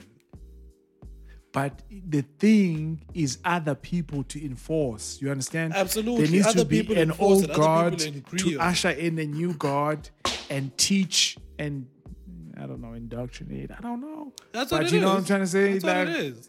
You know, pass on knowledge transfer. The whole schooling system is indoctrination. Hey, you know, whatever. Those words. I don't know what these adjectives means, bro. I don't know. I don't have a dictionary. It's too far away from me. But the point I'm trying to say is it needs the people to be there to do the knowledge transfer. But that's the thing. The people are indoctrinated into doing that. So the idea is formed. Okay. Initially, think about it. Do you think like fraudulent motherfuckers, like, I don't know if bushweed is fraudulent. Let's say hypothetically. Of course it is. Hypothetically, somewhere in some universe in 2022, this nigga is fraudulent. I mean, that nigga is like not in it for God. That nigga's in it for the paper. Yeah. But he's still using the structures of the institution. So the point. But they're all in it for the paper. For the paper. angazi mina ngiwahamba ngoma sonto libe sonto lazi elgigeni alike glazi elgigeni. Exactly, they're all in it for the paper. Church and prostitution are the two things that are debating in the world for the first business ever, the oldest business ever in the world. It's the debate between church and prostitution, those two businesses. There's nothing ever in all of history that's ever been studied by anyone ever. I dare anyone to try and correct me on this. Any study ever that's ever proven any business that came before, either church or prostitution. And it is unknown which came first. I say so, it's taxi drivers. No, I think the need to move has been, you know, no, niggas were carrying niggas on their backs, motherfucker. What you talking about? Do you think those niggas weren't making something out of it? Fucking watermelon or something out of a trip, nigga. Come on, bro. I love how black or some credit. That's exactly your point. Or like your daughter's hand in marriage, something, nigga. They're old businesses. Hey, man, listen. But I'm saying, so institutions become themselves because of the ideology being enforced by people who have been indoctrinated to believe in this idea. But this idea was created by a person. Yes. A group of people. Now, that person could be a dumb motherfucker who was wrong about this shit. Yeah. But rich enough to create this shit. But, so the only reason we got to this point in this conversation was you saying institutions are not to be trusted. Yes. Trust people. But, and the reason I was debating that, I was fine with the first part. It's the second part that makes me trusting people. Yeah, like people aren't the institution. But I'm trying to say the same person that you meet in the institution, who enforces the shit in the institution, who stands for the shit in the institution, will not be the same motherfucker you're drinking with on Friday night. He's gonna be going against the same shit he stands for the whole week, because who he truly is as a person has different morals and beliefs and life standards and all of that shit. So I trust him because instead of the fucking institution, which always has the lights on and believes in the shit. So it will be the same person, but he won't have the same values outside of the environment. Yes, and what he has outside of the environment, I believe to be the real him more than in the institution. And that goes for anyone in any institution, from any institution. As you, as a father, when you're home with your kids, I trust that you. When you're out with your wife, I trust that you.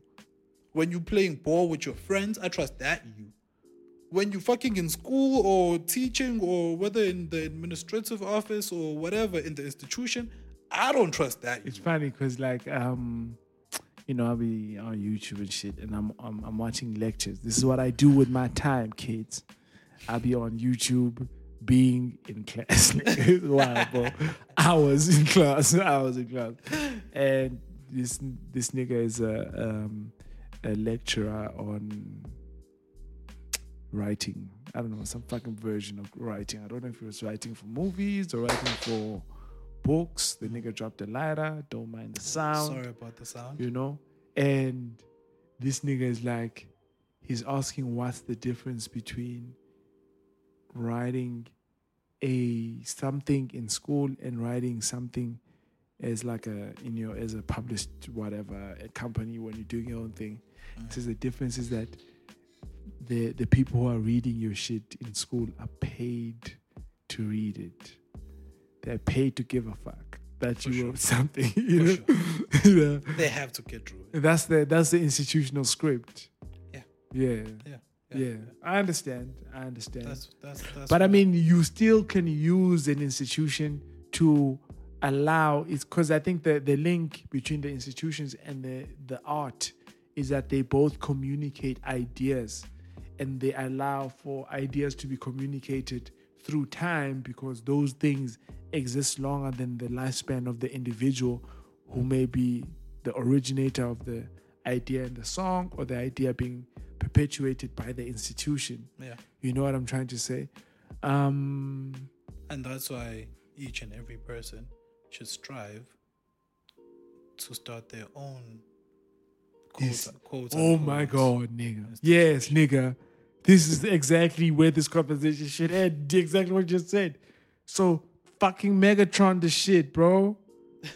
You've got the ideas. You've got to fucking build the fucking institution. That corporate now, in today's terms, as a corporate entity. And that means doing the business of the creative. Yes, ladies and gentlemen. Well, I don't want to just jump to the business, but for the sake of this purpose, for the sake of this point, I'll give it that. Because not all institutions or ideologies involve business. There are philosophies as well. No, but I'm saying if for example, what you want to do is build a fucking monastery, like a big ass something somewhere. No, absolutely. So yes, it needs to. It needs money. You know, yeah. Yes. And I'm saying it's a translation of the two. These two things that allow ideas to live long, right? They allow this fucking money generation, dog. Well, yeah, and you're not doing it for and profit necessarily. For example, you can have an NPO that only generates money to operate, you know, not to earn a profit. Well, some shit that just has investors that don't get bed pay. And the point is, you use the vehicle of a corporation to magnify the reach of your ideas. It's like when an artist says, I'm going to a label and I need you niggas to put me on the fucking New York billboards. Those fucking... Where's that place? Yeah, no, like that Times Square. Times Square? You know what I'm trying to say? No, like, I get you. But then, if you get yourself to Times Square... But you're using your own corporate entities because there's fucking leeches out here. So that's exactly... AKA government. Now, that's... So, Uncle Samuel... the you know the nigga. You know the nigga. He lives in the back room. He's a Mashonisa. He's Shonisering the family first. All of y'all owe him that nigga. The kid that nigga. Just been born. And now that you think about it, you don't even know how he's related to everybody. He's just always been around. That nigga. But that's exactly the difference I wanted to speak to. That difference of like, yo, I want to be on the billboard in New York. Let me go get a label. As opposed to... Let me start my own label to get myself there. Because if the destination is there, lots of ways to skin a cat, right? So that's what becomes the difference in institutions pushing what society may come to believe as bad ideology or the wrong, incorrect ideology, and institutions that are pushing the correct and progressive ideology for humans, because it's humans learning it anyway. So that then becomes the difference where that's what becomes the difference between a business and just like an institution, or I don't know another way to phrase it. So I'm saying I understand institution is a business that has grown enough to have institutional like influence. I don't know. But I don't want it to start as a business, because then with the start of a business, the point is to make money. But I'm saying at some point it needs to become a business in order to best. It just needs to sustain itself. Okay.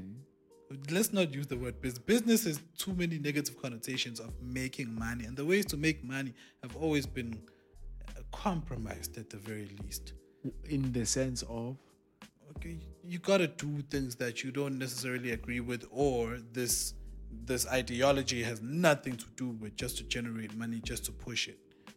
If enough people believe in it and can believe in it financially, even in one way or another, in a lot of ways, in fact, it can sustain itself without needing to sell something to make money.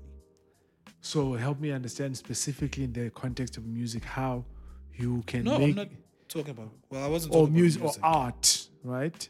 Imagine private schools. Okay. Private schools are purely of investors, and they make the investors their money back in, and their kids get preferential fucking acceptance and all of that shit. But they're not selling anything to the public or to the rest of the world to become a business to carry on you know, doing their thing. The uniforms are to the same kids who are in school. They sold to the parents. That's how they get the money. The school fees sustains all of the shit that's happening here. When there's what you call these school days, where these fun activity days, what are they called? Valentine's Day. Valentine's Day for school. Yes, you'll be fucking hustling. Fun days, not what's it called? Whatever those. Those annual events. Yeah, those annual events. Sorry. We went to public school. Okay, right. So we went to public school. We just guessing. Went to private school, and had different like reasons to be out of uniform. Forgive us. We don't know what that was called. Right. So all of these things are paid for by parents and other investors of the school. That's exactly what I'm talking about. Now, and then they get to then teach their own syllabus, push their own ideology, because they're sustaining themselves their own way. Now, rewind. This, my understanding of the difference between private and public is who owns it. Okay. Public is government owned. Yeah. Private is owned by a private entity. Yeah. Or something. That someone, for example, Mr. Ngwasana, who owns the school that my daughter goes to. Mm. He's a person. Okay. He was a business person. Mm. He's got a company. Yeah. And this company has multiple ventures. One has got the education leg, and he's got different schools. I think they've got like 3 or 4 actual physical locations. And they're all close to like a hood. This one is close to Alex. It's a private school, swimming. It's got a lot of facilities, you know. So it's still a company. As far as now, the idea is like what he as an individual.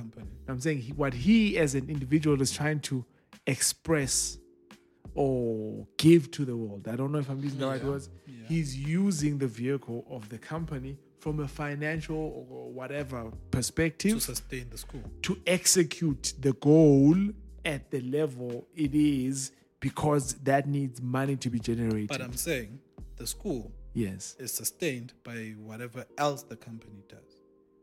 Not that the school itself is becoming a company and selling whatever to sustain itself. Or rather, the school is owned by the company. That's the point I was trying to say. Yes, it's part of the company.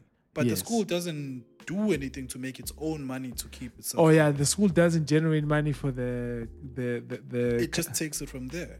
Yes. So that's what I'm saying.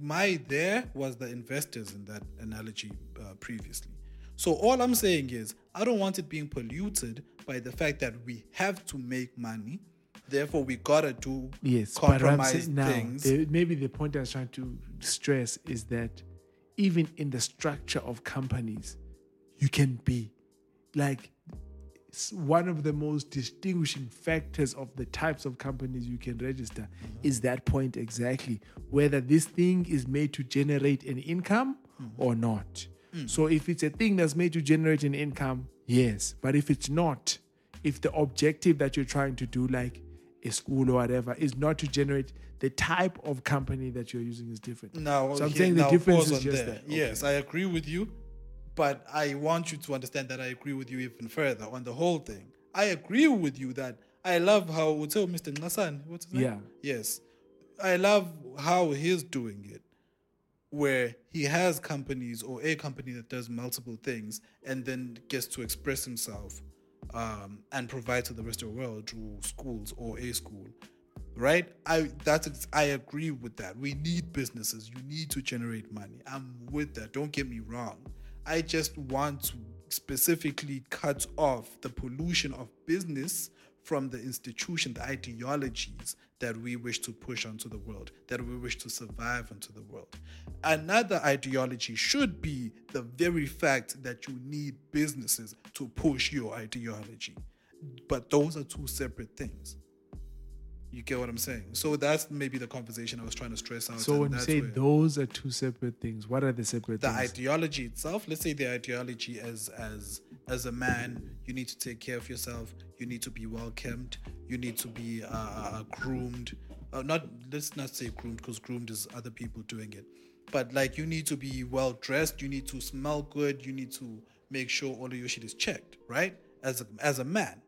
and I speak of this as a man, I don't know what it is for women, but they got their own list of things. So as a man, the things that you need to go through to ensure that you're right, you come correct, and everything is good. You know, that's an ideology that you push through different fucking, what's this called, generations, right? So that ideology shouldn't be pushed with a, as a man, you need a business, right? That same ideology shouldn't be with a, you need a business to make sure that you take care of yourself. You need a business to make sure that you buy razors to cut your hair. You need a business to make sure that you can afford a car. You need a business to make sure. No. These are all separate things that play onto each other, but shouldn't be the same thing. You need a business to make money, to do every fucking thing you need to do as a man. But those things that you need to do are different from you needing a business. You need a business to be able to do them, but those thems are their self, in themselves, things by their own. Mm. I think, yeah, I definitely am not disagreeing with you. I think the only reason I'm stressing the need of a corporate entity, I think, honestly, is like fucking taxes, my nigga. You know? For sure. So it's like if you're doing anything that's going to be generating any amount of money and you have any ambitions of that amount of money that you're generating to grow exponentially because you think your ideas need that exponential figure, you need to be aware of the fact that there's fucking, you know, leeches and fucking scarecrows and fucking... Oh, yeah, in this, no, you know, for sure. So it's like, okay, how do you protect your investment? How do you protect your investment in the effort? That's like a business school type thing that you could start to teach that. That's the ideology you push through that, right? Or even as you were still talking about investments and assets, you could start like an investment type, what's it called, college. Because with university, I think you need a lot more things. But you can start a college just for investing and trading and all of that. So I fully agree with you. There are lots of corporates which you can go about, that you should go about, to teach these different things. Mm. You just need to, I guess. Yeah, so I'm not disagreeing with you. It's two separate things. Mm. The other just like accelerate or is... Preferent is what's the word? It's good to have if you are going to be generating money. As a human being, if you as a person are making 1 million rand, mm-hmm. and that's what you are submitting your personal taxes on, you are losing more money to the government than if you made that money as a company and the company submitted taxes to the government. That's what I'm trying to say. Right. Yeah, so it's like, and then that type of protection goes like deeper with other shit. As far as like, if you want to do this in order to achieve that goal, there's a lot that comes with using a company that allows you to be able to execute. Rather than personally. Yeah, you know what I'm trying to say. And also another thing with companies, like the risk that comes with business ventures. I think we've had this conversation about companies being ways to execute ideas and limit the risk to you as a person if that idea doesn't succeed, because it's viewed as a personality. So if it goes bankrupt, you aren't necessarily bankrupt as a shareholder or a director in the company. Yeah. You know what I'm trying to say?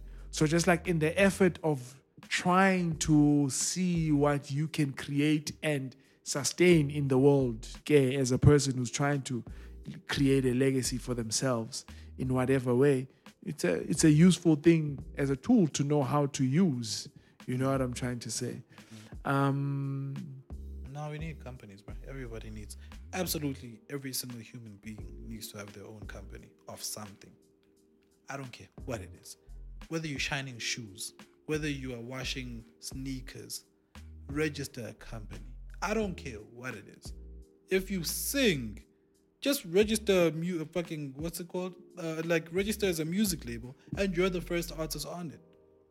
There's no reason not to. I don't get it. Because it's like, like besides the obvious things of like there'll be monthly fees to your business account to sustain the company, the fees to sustain the company. If you can afford that, then let's go. What's I mean, listen, there's more than just company as in Pty Limited in the category of business structures that you can use when you're doing whatever you're trying to do. You know what I'm trying to say? That's exactly what I'm saying. Whatever you're doing, yeah. Yeah, so you can be a company, you can be a partnership. So law firms, for example, you have a lot of big law firms that are partnerships. But they're their own companies. But they're their own... partner, right? Yeah. You need to already be, they're their own corporate structure. Mm. Yeah. Mm. You know, I was just trying to... I agree with the point you're making. Mm. So it's... But again, dog, you have to get to this point where this language makes sense for you to be able to understand it and be able to apply it. Meaning, I think how do I the application is the issue. I think the language makes sense for a lot of people, even broke people understand. And young people? Absolutely, young people. Okay. Absolutely. Young people are just constrained by school. They have to go to school every day. That's what my daughter was saying, bro. It's wild, dog. I be looking at you like, fuck, bro. Yo, nigga. It's real. I agree with you, it's real, right? But, like, if I take you out of private school, like, how am I going to make sure you are constantly learning? The other thing is, something. We are also aware of the great qualities that having to go to school affords. Yeah, it's like delivers to you. Yeah, like what you learn from going through an experience like school. Mm. If there was something else like school that wasn't school that like create that had that the same thing, probably, then you do that. You know what I'm trying to say? But another thing is school. Nigga, she's got posters on the wall, bruh, with all the reasons why school doesn't make sense. Dog. It's wild. It's but wild, if you think about it, we went through it. I know, dog. We went through the whole thing. I'm sitting there in a fucking dilemma, bro. Like, daily, my nigga. I'm like, oh my God, what the fuck do I do? Because I agree with you. This shit is... But I'd be lying to you if I said it didn't serve me to, like, you know, have committed to this course and, like... Of her being in school. Of school as a thing in my lifetime. Yeah, you know? Yeah. Oh, as for you. Yeah, for me. Mm. So I'd be lying to say I know something. Nah, listen, that's the thing, bro. Mm. Whether we like it or not, the concept of school has been stamped on life itself everywhere in the world, right? It's a question of you go to a good or bad school. What are they teaching at the school? Right. And that's what the point I was making with institutions, right there, what you're just saying. Go ahead. I'm just saying what you just described now, how you separate where there's value in the school as an institution. Yeah, absolutely. The difference is in the ideology that the school is and pushing. And that's we were talking about the same thing. Because I was saying, what I was saying is, when there's business attached to it, then they have to do compromising things in order to keep the school running, to run the business. That's why CEOs make money, bro. But that's what niggas be having to make these decisions. But that's the point. That's what then creates the good or bad. I believe the bad, in most cases, is what is attached with business. The good is self-sustaining, doesn't need to be compromised. Okay, I agree with you. But again, the only reason I'm making a point in is because I'm saying it's a good thing that happens. Because in as much as the business comes with the bad, right? It's in you. It's the things that you're doing trying to get what you want that attract these things that you're saying are the bad. So you are trying to make as much money and keep as much money doing what you're doing to, you know, manifest yourself in the world. Whether you are a teak, whether you are an artist, whether you are a businessman building a school, whether you're fucking Elon Musk doing whatever, you know. I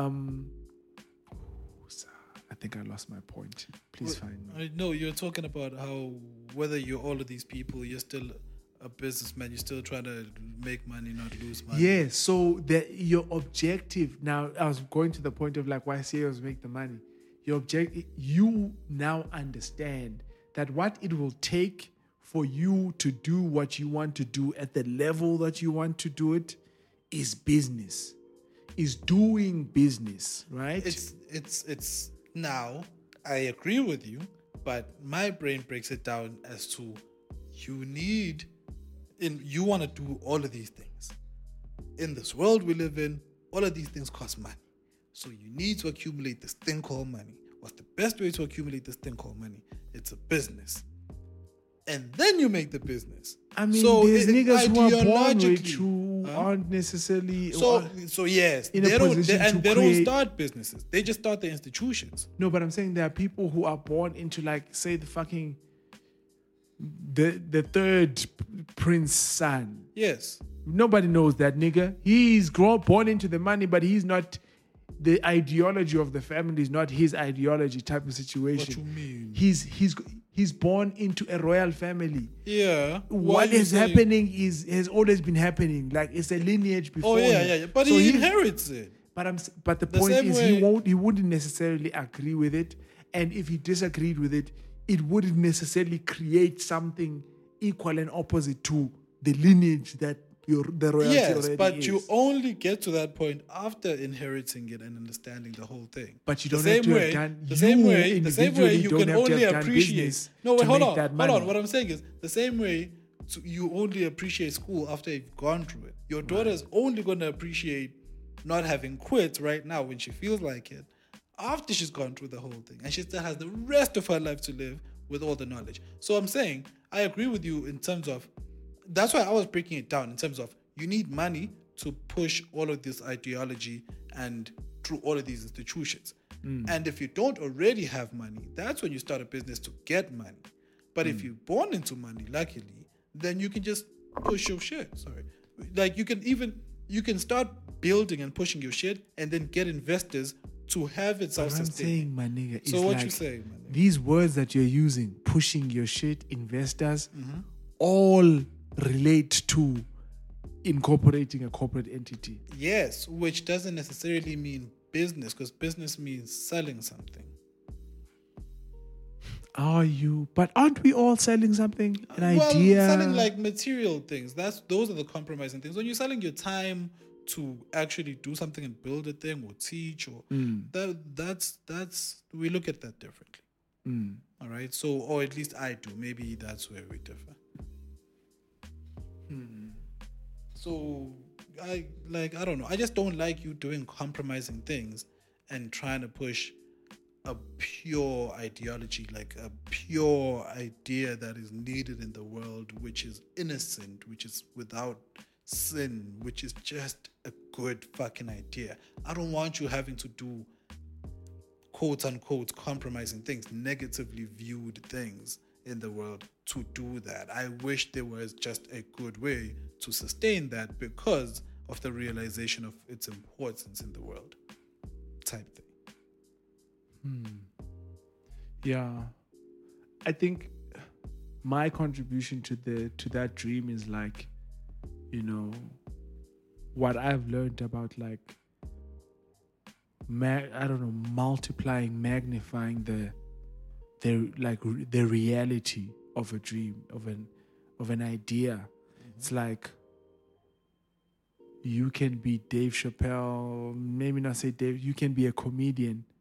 When he first told his friends who convinced him to become a comedian jokes that were funny, like there's that level of it. Then there's you doing comedy. Then there's you after you've built the audience of the comedy. So it's just like, I don't know what the word is for like growth, exponential growth. Like, yeah. And in practical human today terms. And like, maybe there's innovations to it actually. I was going to say in practical human today terms, a lot of the activity, a lot of the shit that needs to happen for you to manage the financial aspect of that pursuit involves the company, right? And maybe there's innovations, you know, like the whole idea in crypto and NFTs, like it's all contracts. You know what I'm trying to say? And look at something like our Facebook page. We can push ideologies to an audience of 1 million people, 5 million people on a Facebook page, I just need to get 29 rands Vodacom airtime to get data. Push my shit.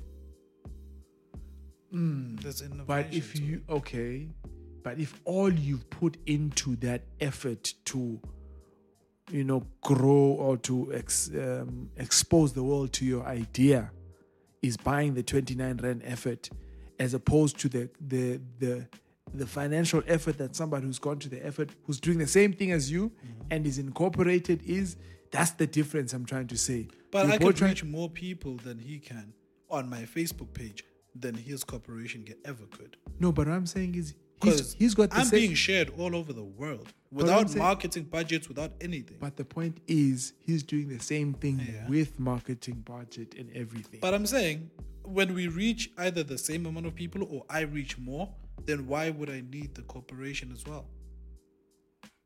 I've got a Facebook page. Because I'm being shared on Twitter, I'm being shared on TikTok, I'm being shared on Instagram. So I'm talking about you here. Yes. What, when you say me, are you talking about you as the person? No, yes, me as a person. Like, let's say I'm doing this. I have the Facebook. But what I'm saying is now, if you convert all of that social currency, social media currency, and you cash it into Matibas, right? Cyril is gonna take a lot of those Matibas. But I don't need to cash it because I'm not in it for the money. I'm pushing an ideology.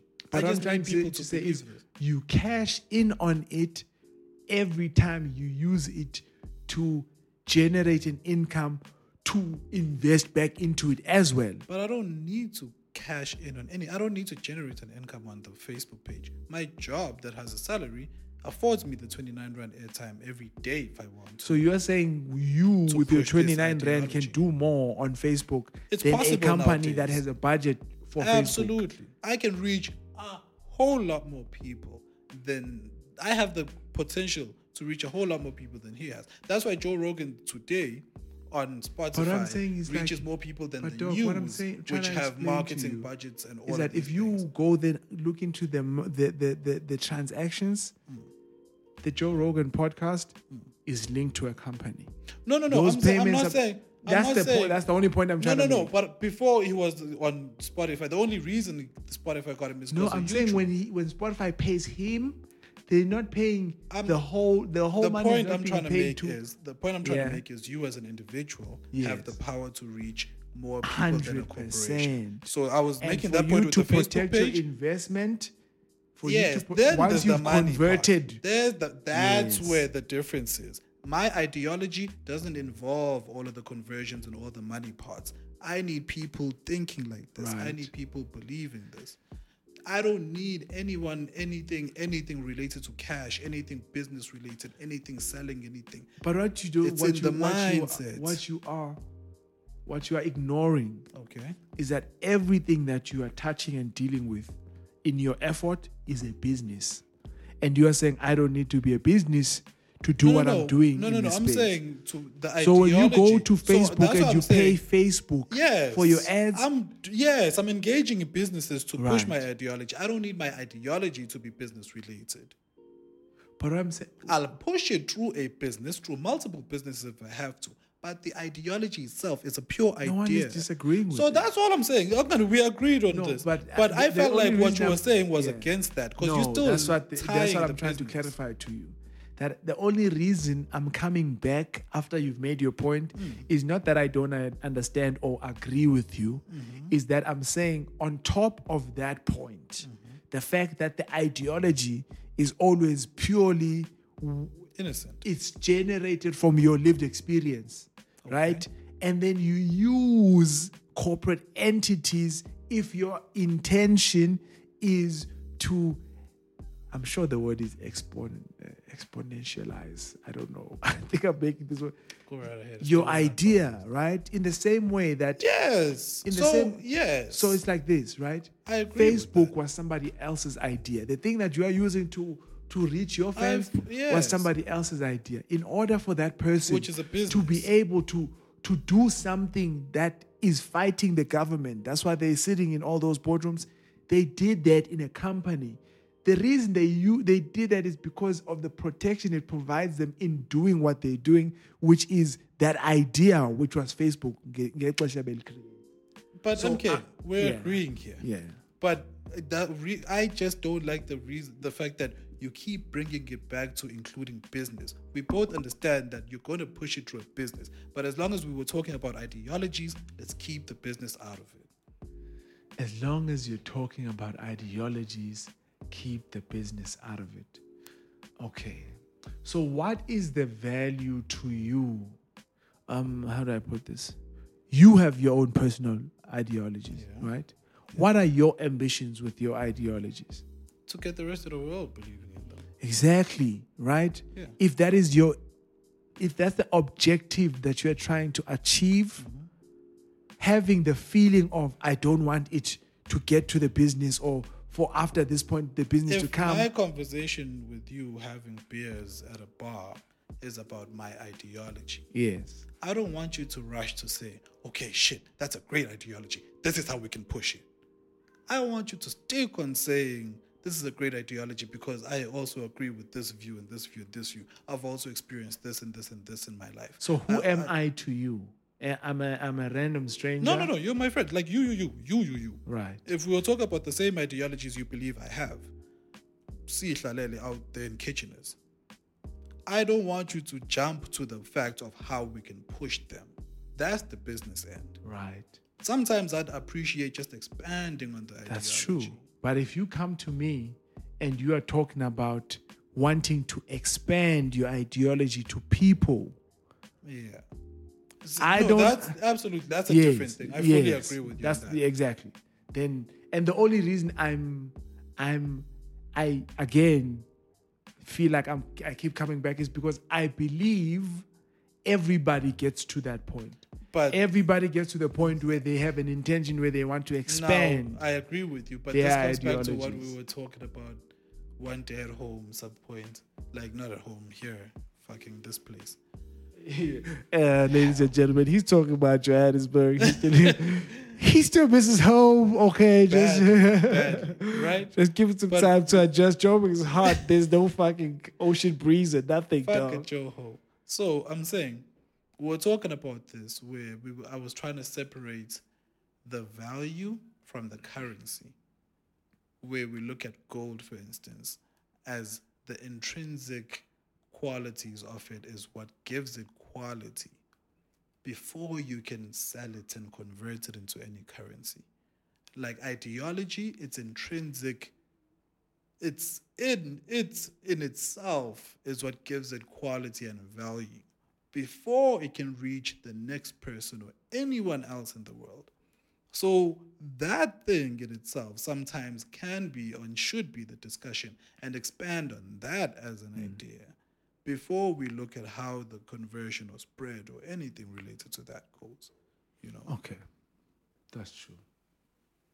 That conversation deserves to be had as a standalone. Mm-hmm. Yeah. Mm-hmm. You know? Those are two separate conversations. And they do link heavily, but they're two separate conversations. Mm-hmm. I mean, everything else I had on my mind, I think we've gotten into quite a bit in an oddly familiar manner. Yeah. You know, everything ties in. I don't know if you want to take a break. Yeah, let's take a break. We'll see. I have to admit, we'll see whether we come back. Because these niggas going to be like, yo, you said you love us. Now you say you don't know if when you going to see us again, nigga. When you going to call me back, nigga? When you going to tell my text, nigga? Right? What's wrong with you, bro? I said, did you get home safely? You act like we didn't meet. You act like we went together the whole fucking time. What's wrong with you? Hey, man, listen. If we don't come back, don't be mad at us. But listen, either way, you're going to love the music. Yes. Either way, you're going to love the music. Yes. God bless your hustle is all I can say, man. That's where my life is right now. I'm at the point where I'm saying, if you listened all the way through this shit and you got here, we love the shit out of you. Hey. Please stay with us. You are a bona fide fan of the show. We appreciate you. We see you in the numbers. We love you. Okay? We love you.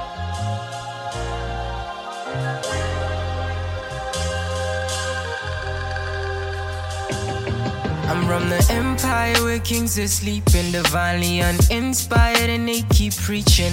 I'm from the empire of broken people, and where your skin color don't make you equal. So it's unusual to see a young black boy get it right. Oh, it's unusual to see a young black boy get it right. Get it right, get it right. I'm from the empire of lost shepherds. In this chess game, they all checkers. And in they big five, it's all leopards. They could end you for the fetty, put a bullet in your ear. Chris Hani wasn't ready. The so-called high, mighty, and powerful. Western eyes, look at who we giving our power to. We traded diamonds for a couple of parables, and either they tricked us or our forefathers were terrible. It's pretty hard for a young black man. It's like trying to be a member of the Ku Klux Klan. I heard Obama saying yes we can, but my brother tell me how if you can't help my hand. I want economic freedom on my Julius Malema-ish. Supersonic healing if your conscious mind is listening. Compare my skin to darkness when I tell the truth I'm glistening. We ain't all free, so many minds they still in prison. I'm from the empire where kings are sleeping, divinely uninspired, and they keep preaching. I'm from the empire of broken people, and where your skin color don't make you equal. So it's unusual to see a young black boy get it right. Oh, it's unusual to see a young black boy get it right.